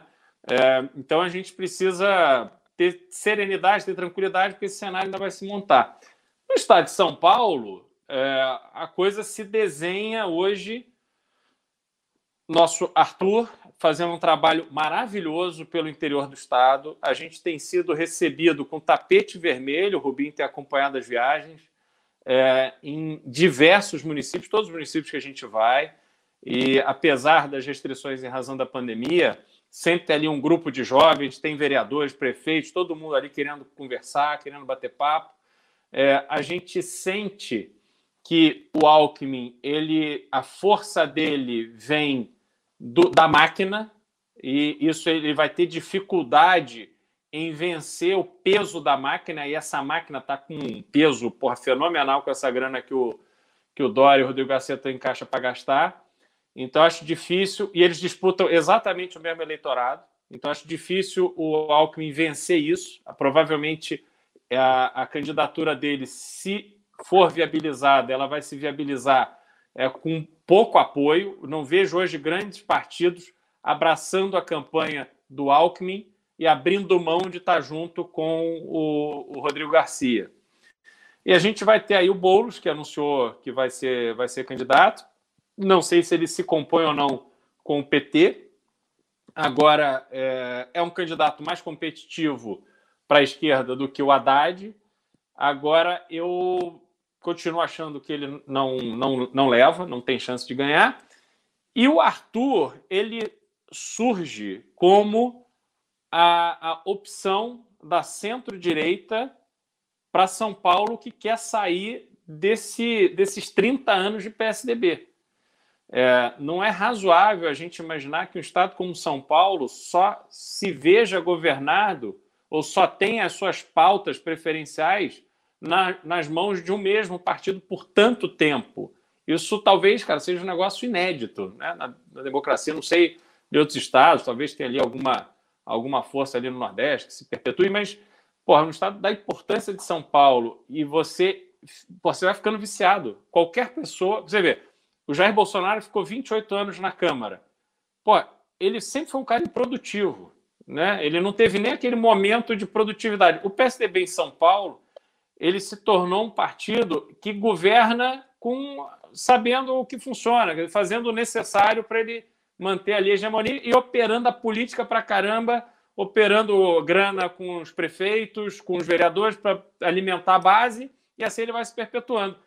Então, o Arthur, ele representa a oportunidade de São Paulo quebrar essa hegemonia do P S D B. Como a gente vai estar numa disputa federal muito acirrada, eu acho bastante possível e provável que as pessoas em São Paulo passem a considerar que elas não precisam mais embarcar na mesmice. E mesmo com toda a força e toda a grana do, do P S D B, a gente tem uma chance concreta de começar a ocupar um espaço até então inimaginável. E a gente surpreender nessas eleições. Eu, eu, eu vejo isso assim de forma muito clara. Existe esse cenário que a gente está trabalhando para construir. Não. Rubinho, como é que está a tua visão? É, Rubito, vamos lá. Bom, que é bom. O seguinte, até mudar o título aqui para falar, é, muda o título produção aqui, tipo, o, o título vai ficar O Desafio de Arthur. E a gente responde as perguntas com isso, que também temos que responder a pergunta da galera aí. Vamos lá, Rubinho. Bom, a título de eleição presidencial, presidência da República, eu ainda acho que está tá um pouco cedo para a gente falar, existe uma figura da terceira via, por mais que haja uma ânsia muito grande para que a gente saiba quem é o nome, vamos trabalhar esse nome, vamos pegar esse cara aqui e vamos eleger, vamos brigar, vamos fazer militância. Na política, um dia é uma eternidade. Tudo muda em um dia na política. Você acorda, você tem um cenário, na hora do almoço é o outro, e na hora que você vai um cenário completamente diferente dos dois que aconteceu. Essa é uma realidade. Então, as coisas estão ainda embrionárias, nós temos os partidos se acomodando, tem todo um jogo político que vai se desenhando. De um lado, eu vejo o Bolsonaro ficando enfraquecido perante uh, os players maiores, os partidos maiores é, que vão disputar. O Lula vai se fortalecendo, só que eu acredito que uma terceira via venha a se criar. Existe realmente, como o Beraldo falou, esse fator Dória. Eu acho que o Dória deve levar as prévias é, do P S D B. É ruim essa forma como o P S D B age. Na realidade, eu queria saber quem é o estrategista do P S D B, porque esse cara devia ser internado num hospício. É, não há estratégia política no P S D B em nenhum aspecto. O P S D B é um partido maluco. É, e eles trabalham se degladiando internamente. É isso que nós vimos. Então, uh, falta essa inteligência centralizada no partido. É, de outro lado, nós vemos o Ciro com quase dez por cento. É um nome que não dá para se descartar é, como potencial candidato. Ele vem trabalhando, mudou a imagem dele, trocou o marqueteiro, enfim, tem tentado se reinventar enquanto político. Na minha leitura, o melhor dos nomes seria o Amoedo, mas que infelizmente acabou sendo sabotado por conta da atitude rasteira de alguns gados que estavam dentro do, do Partido Novo, como o Van Hatten, é, nós vimos aí agora o Lobauer, entre outras pessoas, agindo dessa forma mendaz dentro do partido, mas eu não descarto totalmente a candidatura do Amoedo. O Renan tá rindo das minhas palavras, desculpa. É... Mendaz? Mendaz é bom, bom. Cara, às vezes escapa. É, mas essa atitude torpe que acontece dentro do Partido Novo, ela, ela é recorrente e acaba prejudicando a candidatura da Moeda. Eu não descarto ele como um nome, ele é uma figura importante. Ele é um cara que teria o rosto da terceira via, que conseguiria trazer muitas pessoas ao seu redor, especialmente pelo belíssimo resultado que ele conseguiu em dois mil e dezoito, mas que infelizmente acabou sendo prejudicado por conta da prostituição de valores de algumas figuras do Partido Novo, em especial o Marcel Van Hatten, Alexis, Christian Lobauer, entre outras figuras, o próprio Ganime, enfim, aí vai por diante. Tá? A nível de Estado, vamos falar do Estado de São Paulo, que é o que interessa. O Geraldo Alckmin é um cara que tem se mexido bastante, mas, de outro lado, eu vejo a chapa dele ficar, ficar não, perder um pouco de corpo é, por conta do avanço do Rodrigo Garcia. O Rodrigo Garcia que usa a máquina do Estado, da mesma forma como o Geraldo Alckmin usava. O Rodrigo é discípulo do Alckmin, então ele, ele ocupa espaços que o Alckmin ocuparia. O Alckmin ele tenta usar a prerrogativa do que ele foi, do que ele representou é, junto a prefeitos para garantir apoio de base, mas o Garcia tem a máquina, tem emendas, consegue realizar obras, e é aí que ele está ganhando corpo. Eu vejo os dois disputando o mesmo espaço, certo? Uh, a tentativa do P T de compor com Boulos, lançando Boulos à prefeitura, eu vejo que naufragou. De um lado, porque o Haddad não é um nome com grande carisma, de outro, porque o resultado do Boulos nas eleições municipais indo para o segundo turno o credencia na esquerda para ser o candidato a, ao governo. Não que ele vá ganhar, não acredito que ele tenha chance de ganhar a eleição, mas uh, estimula o PSOL a manter a candidatura do Boulos, então a gente está aí na iminência de ter uma candidatura rachada da esquerda entre Boulos e Haddad, que é um cenário extremamente Produtivo, é, é, positivo, até para que alguém possa ocupar o espaço dele, a gente ter um segundo turno em São Paulo sem a esquerda. É, eu vejo correndo o Arthur. Ele é um cara que está com oito por cento de intenção de voto, vale lembrar que ele saiu com um por cento para a prefeitura e acabou com dez por cento.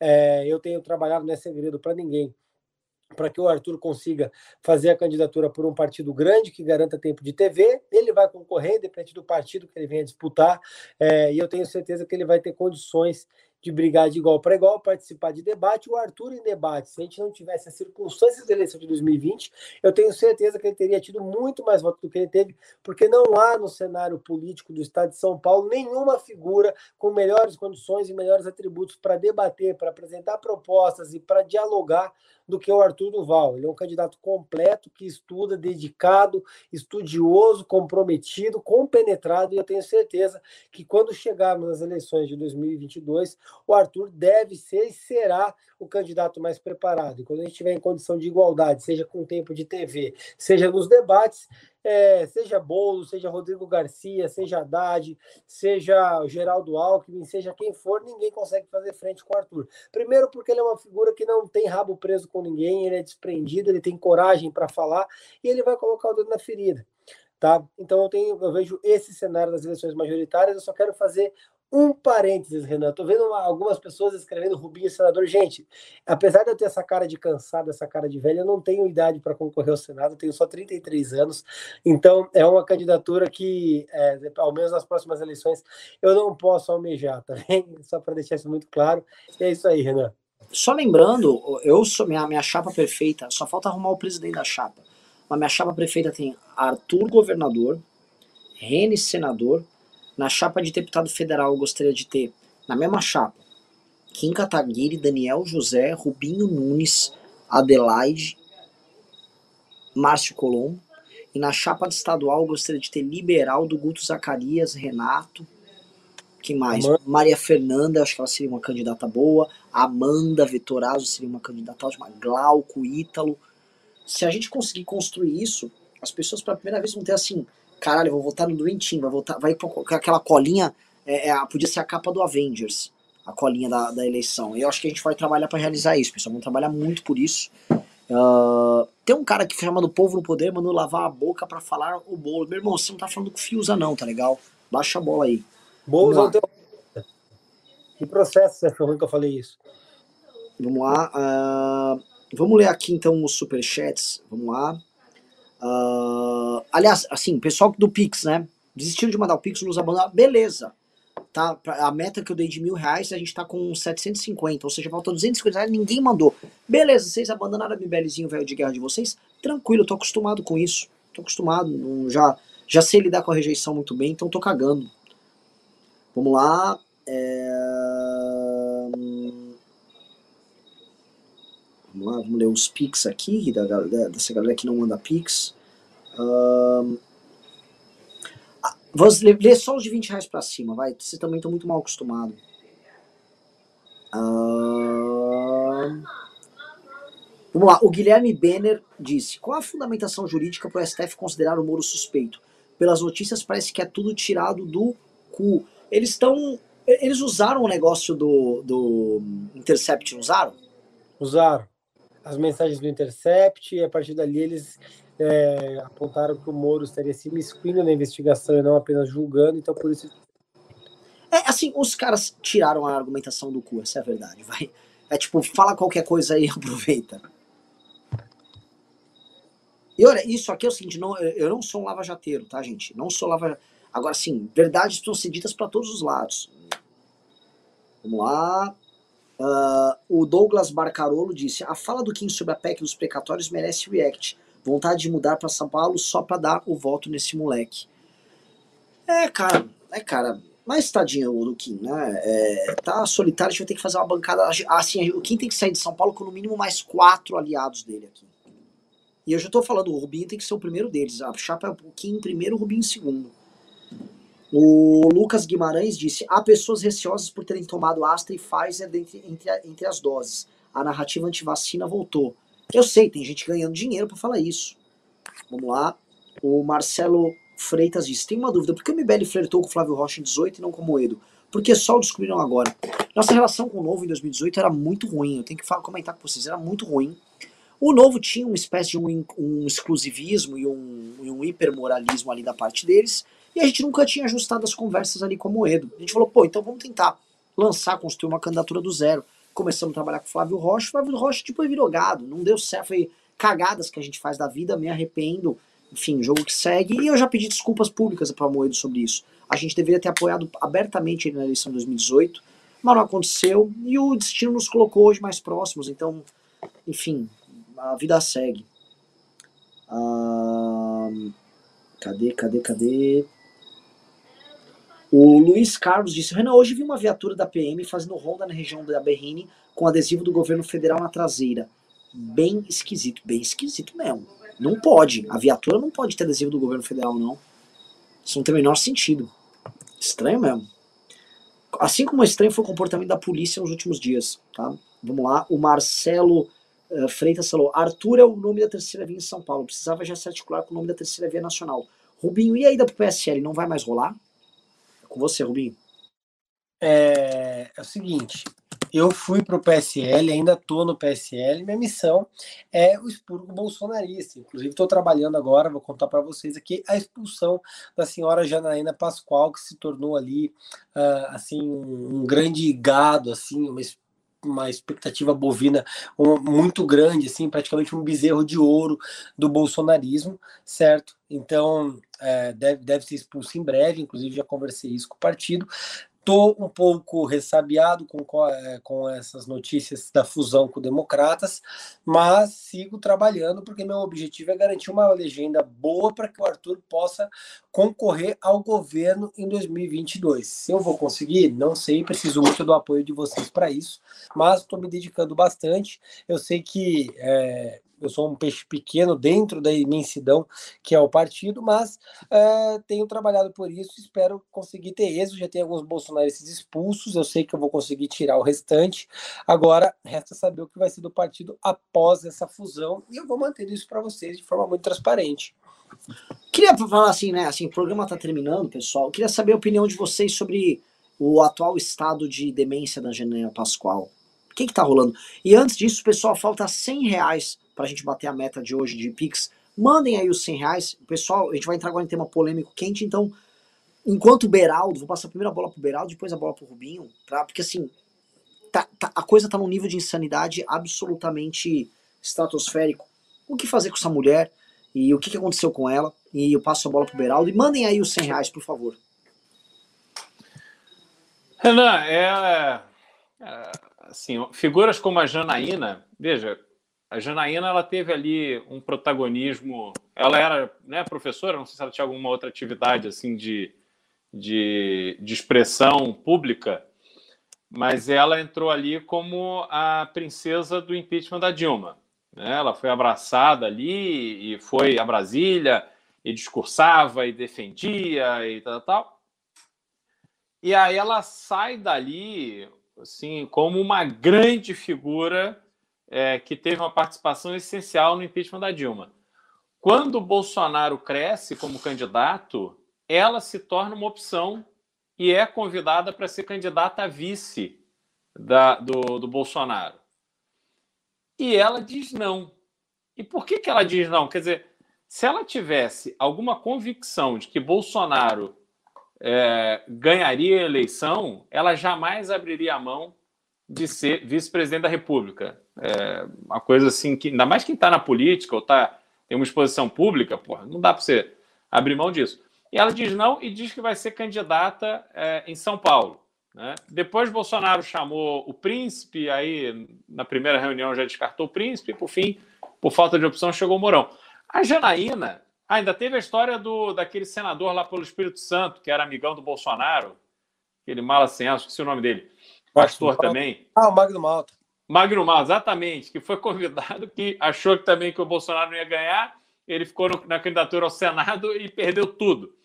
Então a Janaína ela já carrega naturalmente uma frustração, por mais que ela tenha sido a deputada mais votada da Lespe, ela já carrega uma frustração enorme de não morar no Palácio do Jaburu. E aí ela toca a vida dela até que ela tem que tomar uma decisão de qual caminho ela vai seguir para se reeleger no ano que vem. E alguma conta que ela fez, que eu não consigo entender que conta é essa, ela achou que ela tinha que abraçar não só o bolsonarismo, mas que ela tinha que se igualar aos Constantinos e Fiusas e essas figuras aí completamente irracionais para defender um imbecil do Bolsonaro, custe o que custar. Então, assim, ela está fazendo uma conta de... Imagino que ela vá para a reeleição na Leste. Cara, ela está fazendo uma conta de que, pô, Bolsonaro tem uma base tal, ela consegue ter uma estratégia de comunicação mais eficiente com essa base e ela foi para tudo ou nada. Agora, é, é, é um, eu acho que ela se acha uma estrategista política sem perceber que, na verdade, ela é uma idiota, porque ela é muito maior do que isso. Ela poderia ser muito maior do que isso. Entendeu? Ela, talvez ela, ela se sempre diminuiu. Foi muito menor do que tudo isso, né, também, é, né? Talvez, pode ser, exatamente. É o que revela. É um daqueles personagens históricos que era muito pequeno para aquele momento. E o momento histórico era tão forte que uma pessoa com a personalidade dela foi levada aos voos que ela nunca poderia ter voado. É? Só comentando... Bom, Bolsonaro. Aqui, é, é, é, o Bolsonaro, Bolsonaro é outro caso é desse. É. É, a minha sobrinha, ela veio aqui, tava brigando, tava socando a porta pra vir, aí ela veio, quis subir, aí ela desceu, quis fugir aqui, enfim. Até minha mãe tá assistindo aqui, fica de olho nela pra não, né, tá assistindo aqui do lado. Essa, essa é uma presença ilustre. Pois é, pois é. é. E, e, e aí, voltando pra essa coisa da Janaína, que acho que você falou o, o, o ponto que... É, como, como, como, quantas nulidades não acenderam e quanta gente incapaz foi tratada como capaz?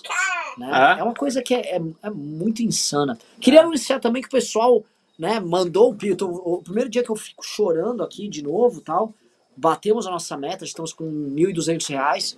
Aleluia. Maravilha, pessoal, pô. Vamos lá, passo pro Rubinho. Rubinho, se o Rubinho, Rubinho vai ter problemas aí com injeções de saco com a Janaína, mas o Rubinho pode nos lembrar também que a gente já tem problemas com essa, com essa postura maluca e, e egocêntrica da Janaína desde o impeachment da Dilma. Porque a gente protocolou o primeiro impeachment sério contra a Dilma e ela correu para ter o dela e tudo mais, né? É, a Janaína, o problema dela é o seguinte, ela parou de tomar Gardenal e começou a tomar cloroquina, deu nisso, entendeu? É lamentável. Mas ela, ela é uma figura senil, uma figura abjeta, uma figura bipolar, que infelizmente, como o Renan bem colocou, foi alçada a um voo que ela não tinha condição, na verdade colocaram uma asa delta numa galinha e acabou dando nisso. Mas ela não tem condições é, e atributos psicológicos para exercer qualquer liderança política, uma figura pequena, uma figura baixa, é, é uma figura que até alguns meses atrás criticava o presidente, mas ela está fazendo cálculo, eleitor- cálculo eleitoral, ela pretende ser candidata ao Senado, com certeza não vai ser pelo P S L, porque eu estou providenciando que ela seja enxotada do partido com a maior rapidez possível. É, rumores dão conta de que eventualmente ela iria para o P S D B, o que também é estranho, mas por outro lado, considerando a falta de estratégia política do P S D B, talvez eles imaginem que ela tenha a mesma estatura política que tinha no ano de dois mil e dezoito, quando teve aí quase dois milhões de votos, talvez dois milhões de votos para para deputada estadual. Mas é importante deixar muito claro, ela já criticou o Bolsonaro, ela desidratou bastante, é uma deputada pequena que não apresentou nenhum projeto decente, que inclusive votou o aumento do I C M S na cidade de São Paulo, e aí depois o Arthur trouxe às claras de forma muito transparente que a preocupação dela naquele momento era a continuidade de algumas estatais ali com seus cargos, etc, etc, etc, e a gente vê a Janaína agora uh, de forma completamente perdida, abrupta, não sabe o que faz, ela, é, ela tenta ser uma articulista política, também não consegue ser. Na verdade, é, se tem uma imagem para mim que representa o que é a Janaína e o que ela sempre foi, além do oportunismo, é aquela figura destrambelhada rodando uma camisa de forma completamente maluca em um ato, entendeu? Agora, é, é estranho que ela não venha rodar a camisa de forma histérica, histriônica, é, com os crimes do Jair Bolsonaro, com meio milhão de pessoas que perderam a vida, e isso não revolta ela, não faz ela rodar a camisa, não faz ela rodar a baiana. É, eu vejo que o, o, o tilintar do aroma é, político subiu ao cérebro dela e ocupou todo aquele deserto que mal sabe redigir uma petição. O tilintar do aroma político subiu a cabeça dela e ocupou aquele vazio, como é que é que se terminou? Ficou bom sabe aquele deserto. Olha, que mal pedir uma petição. Olha, é que a tinta dela é muito ruim, pessoal, cara. Façam, pessoal, anotem o que o Rubinho falou, vamos fazer uma camiseta disso, por favor. Por favor, eu quero uma camiseta disso. Alguém anota, manda um pix, um pimba disso, por favor. Isso dá uma camiseta. Definições respeitáveis não, mas... sobre o adversário, por Rubens Nunes. Você pega as peças dela, é muito ruim, cara. Assim, é, é muito ruim. Sabe quando um gado escreve com casco? É mais ou menos o que a gente tem nas petições dela, não tem concordância, não tem lógica, falta fato, fundamento e conclusão. Ela que é uma professora de direito, eu fico imaginando o que sai dos alunos dela, porque se você não sabe, como é que você ensina? É, é complicado. É, é meio osso a situação ali mesmo. Lembrando o que o Cunha falou da primeira peça redigida por ela, né? O Cunha me ligou, aquilo lá tá uma merda, vamos ter que trocar aquele pedido, aquilo tá uma bosta, pelo amor de Deus, aquilo não... O Cunha cagou para a primeira peça, e aí foram obrigados a chamar o Miguel Reale Júnior, aí ele redigiu novamente a peça, aí ela começou a subir nas tábuas, ah, da, da, da, da. Foi um inferno aquilo lá. Não, quem, Renan, quem, quem viveu, viveu. Pegar meu estagiário ali, que está no segundo semestre de Direito, e mandar redigir, ele faz alguma coisa melhor. Se eu pegar qualquer advogado e mandar ele comer uma sopa de letrinha, o cara defeca uma peça melhor, melhor do que ela faz. Não tem condição, ela é muito ruim. O Rubinho tá escrotizando hoje. Tô gostando, fico feliz. O Robson de Schnabel, alemão, disse: finalmente Rubinho na live, bem-vindo a companhia do advogado. A Flaísa disse: Renan, já te falei que você foi de picanha gorda a filé mignon, só pra saber. É, buscar o amor é bom, melhor ainda é achá-lo, disse Shakespeare. Atenção, Paulo Guedes, mentiroso, tá enganando a rapaziada? Ciro Gomes. Fla... Olha, Flaísa, eu queria falar que assim, eu não gosto de filé mignon, acho uma carne sem graça. É, Marisol Vina disse: o Pânico esculhamba vocês diariamente em tom de brincadeirinha. O Amental do Conrado disse que não há terceira via, fazendo com que creiam não haver saída fora de Lula e Bozo. Batam no Pânico, mas a gente bate pra caramba no Pânico. E é bom que o Pânico bata na gente. Eu já vi esse Conrado, é um gaúcho burro pra caralho, aqueles consultor de story de Instagram, isso é um deb mental. Essa, assim, é, é, é mongoló. Gente, o pessoal do Pânico é mongol. E é um mongol, no nível assim, se a gente encontra esse Conrado ao vivo, ele vai falar: oh, e aí, pô, pessoal, você sabe que eu não quero essa cutucadinha. Eles são assim, o tal do Alba é assim, são todos uns bostas, uns bostas, o pessoal do Pânico Isso. é bosta.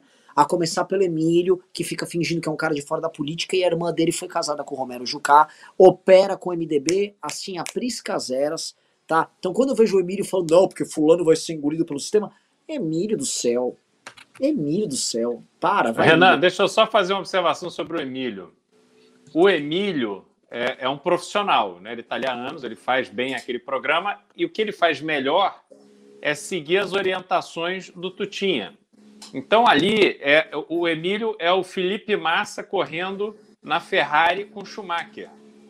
Então quando a equipe fala, deixa passar, ele deixa passar, porque ele está ali é. preocupado com a grana é. dele, o cara está ali sendo pago para fazer aquilo. Entendeu? Sim. Então não tem. Eles estão ali e, e o Emílio sabe trazer as pessoas para endossar esse discurso que o comando ali manda, que ele ouve no rádio, meu amigo. É, é Bolso, vamos com o Bolsonaro? Beleza, deixa comigo. E ele vai. Entendeu? E ele faz, e ele olha, e ele olha aquela coisa, a audiência tá alta. Então, beleza, o jogo ah. que segue. A bo, a, e assim, a audiência está alta deles no Pânico, assim como a audiência está alta também no Pingos dos Is. Mas é o efeito bolha também, né? Cada vez mais o mundo real que olha ao redor daqui e fala, cara, esses caras estão fora da realidade, mas na bolha, e esse é o problema, muita gente leva a bolha a sério, o caso do, deles é muito similar ao caso da Janaína, que leva a bolha a sério demais e fica vivendo a bolha. Vamos lá, só terminando aqui, pessoal, tá ficando é, tarde o programa, uh, leu só os, os de vinte reais pra cima, botei isso como regrinha aqui. Ah, aqui ó, pra quem mandou os últimos, os últimos pics, uh, vamos lá. O Marcelo disse: Renan, deixa o Rubinho vereador. Em dois mil e vinte e quatro, São Paulo vai precisar de um prefeito decente. Eu não sei, cara. Assim, eu acho que... Enfim, a gente vai conseguir eleger outras pessoas para vereador em dois mil e vinte e quatro. Mas eu acho... É opinião minha, tá? Se é o que você está falando, é endossando o que o Rubinho, no fundo, quer e tal. Na minha opinião, a gente tem que obrigar o Rubinho a ser candidato a federal. Porque o Kim tá precisando e tá foda. Tá foda. O Rubinho eu sei que vai ficar brigando comigo depois. Ah, para de ficar enchendo o saco. Mas é o seguinte, relaxa, Rubinho.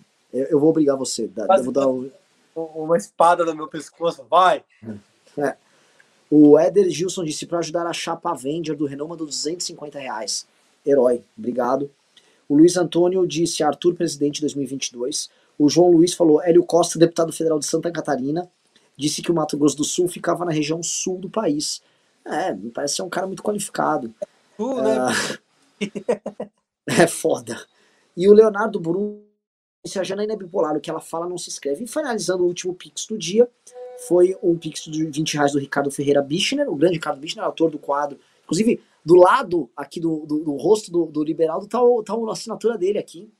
Disse, a queda do Bozo é uma construção, esse dia vai chegar, legal de ver meu quadro aí, Beraldo, abraço. Pois é, o bicho ele tá hoje e sempre com uma propaganda aí com o grande Liberaldo. Pessoal, tá tarde, maravilhoso programa, obrigado Liberaldo, obrigado Rubinho, programaço, uh, obrigado por todo mundo que mandou superchat, mandou pix, tá, é, aumentou um pouco, estava um pouco levemente chateado com vocês aí, que eu senti que vocês aí nos abandonaram, no, no, no, nossos espectadores, mas não abandonaram não, audiência boa pra caralho, entrou os pix e o jogo vai seguir. E a guerra vai seguir, tá? Esse foi o principal recado. A guerra vai seguir e nós vamos pra cima desses filhos da puta. Recado do Beraldo do Rubinho aí. Não, Renan, só pedir... A gente tinha um tema aqui que eu depois queria comentar, a gente deixar anotado, que é a questão dos cassinos. Alguém perguntou aí se a gente era a favor ou contra. Eu acho que isso vale a pena a gente abordar num, num, outro, num outro momento. É, e, além disso, agradecer a audiência de todo mundo. Reforçar, pessoal, me sigam nas redes, Instagram... Cristiano Beraldo B R e no Twitter, C R Beraldo. Importante a gente manter contato direto. Maravilhoso, Rubito.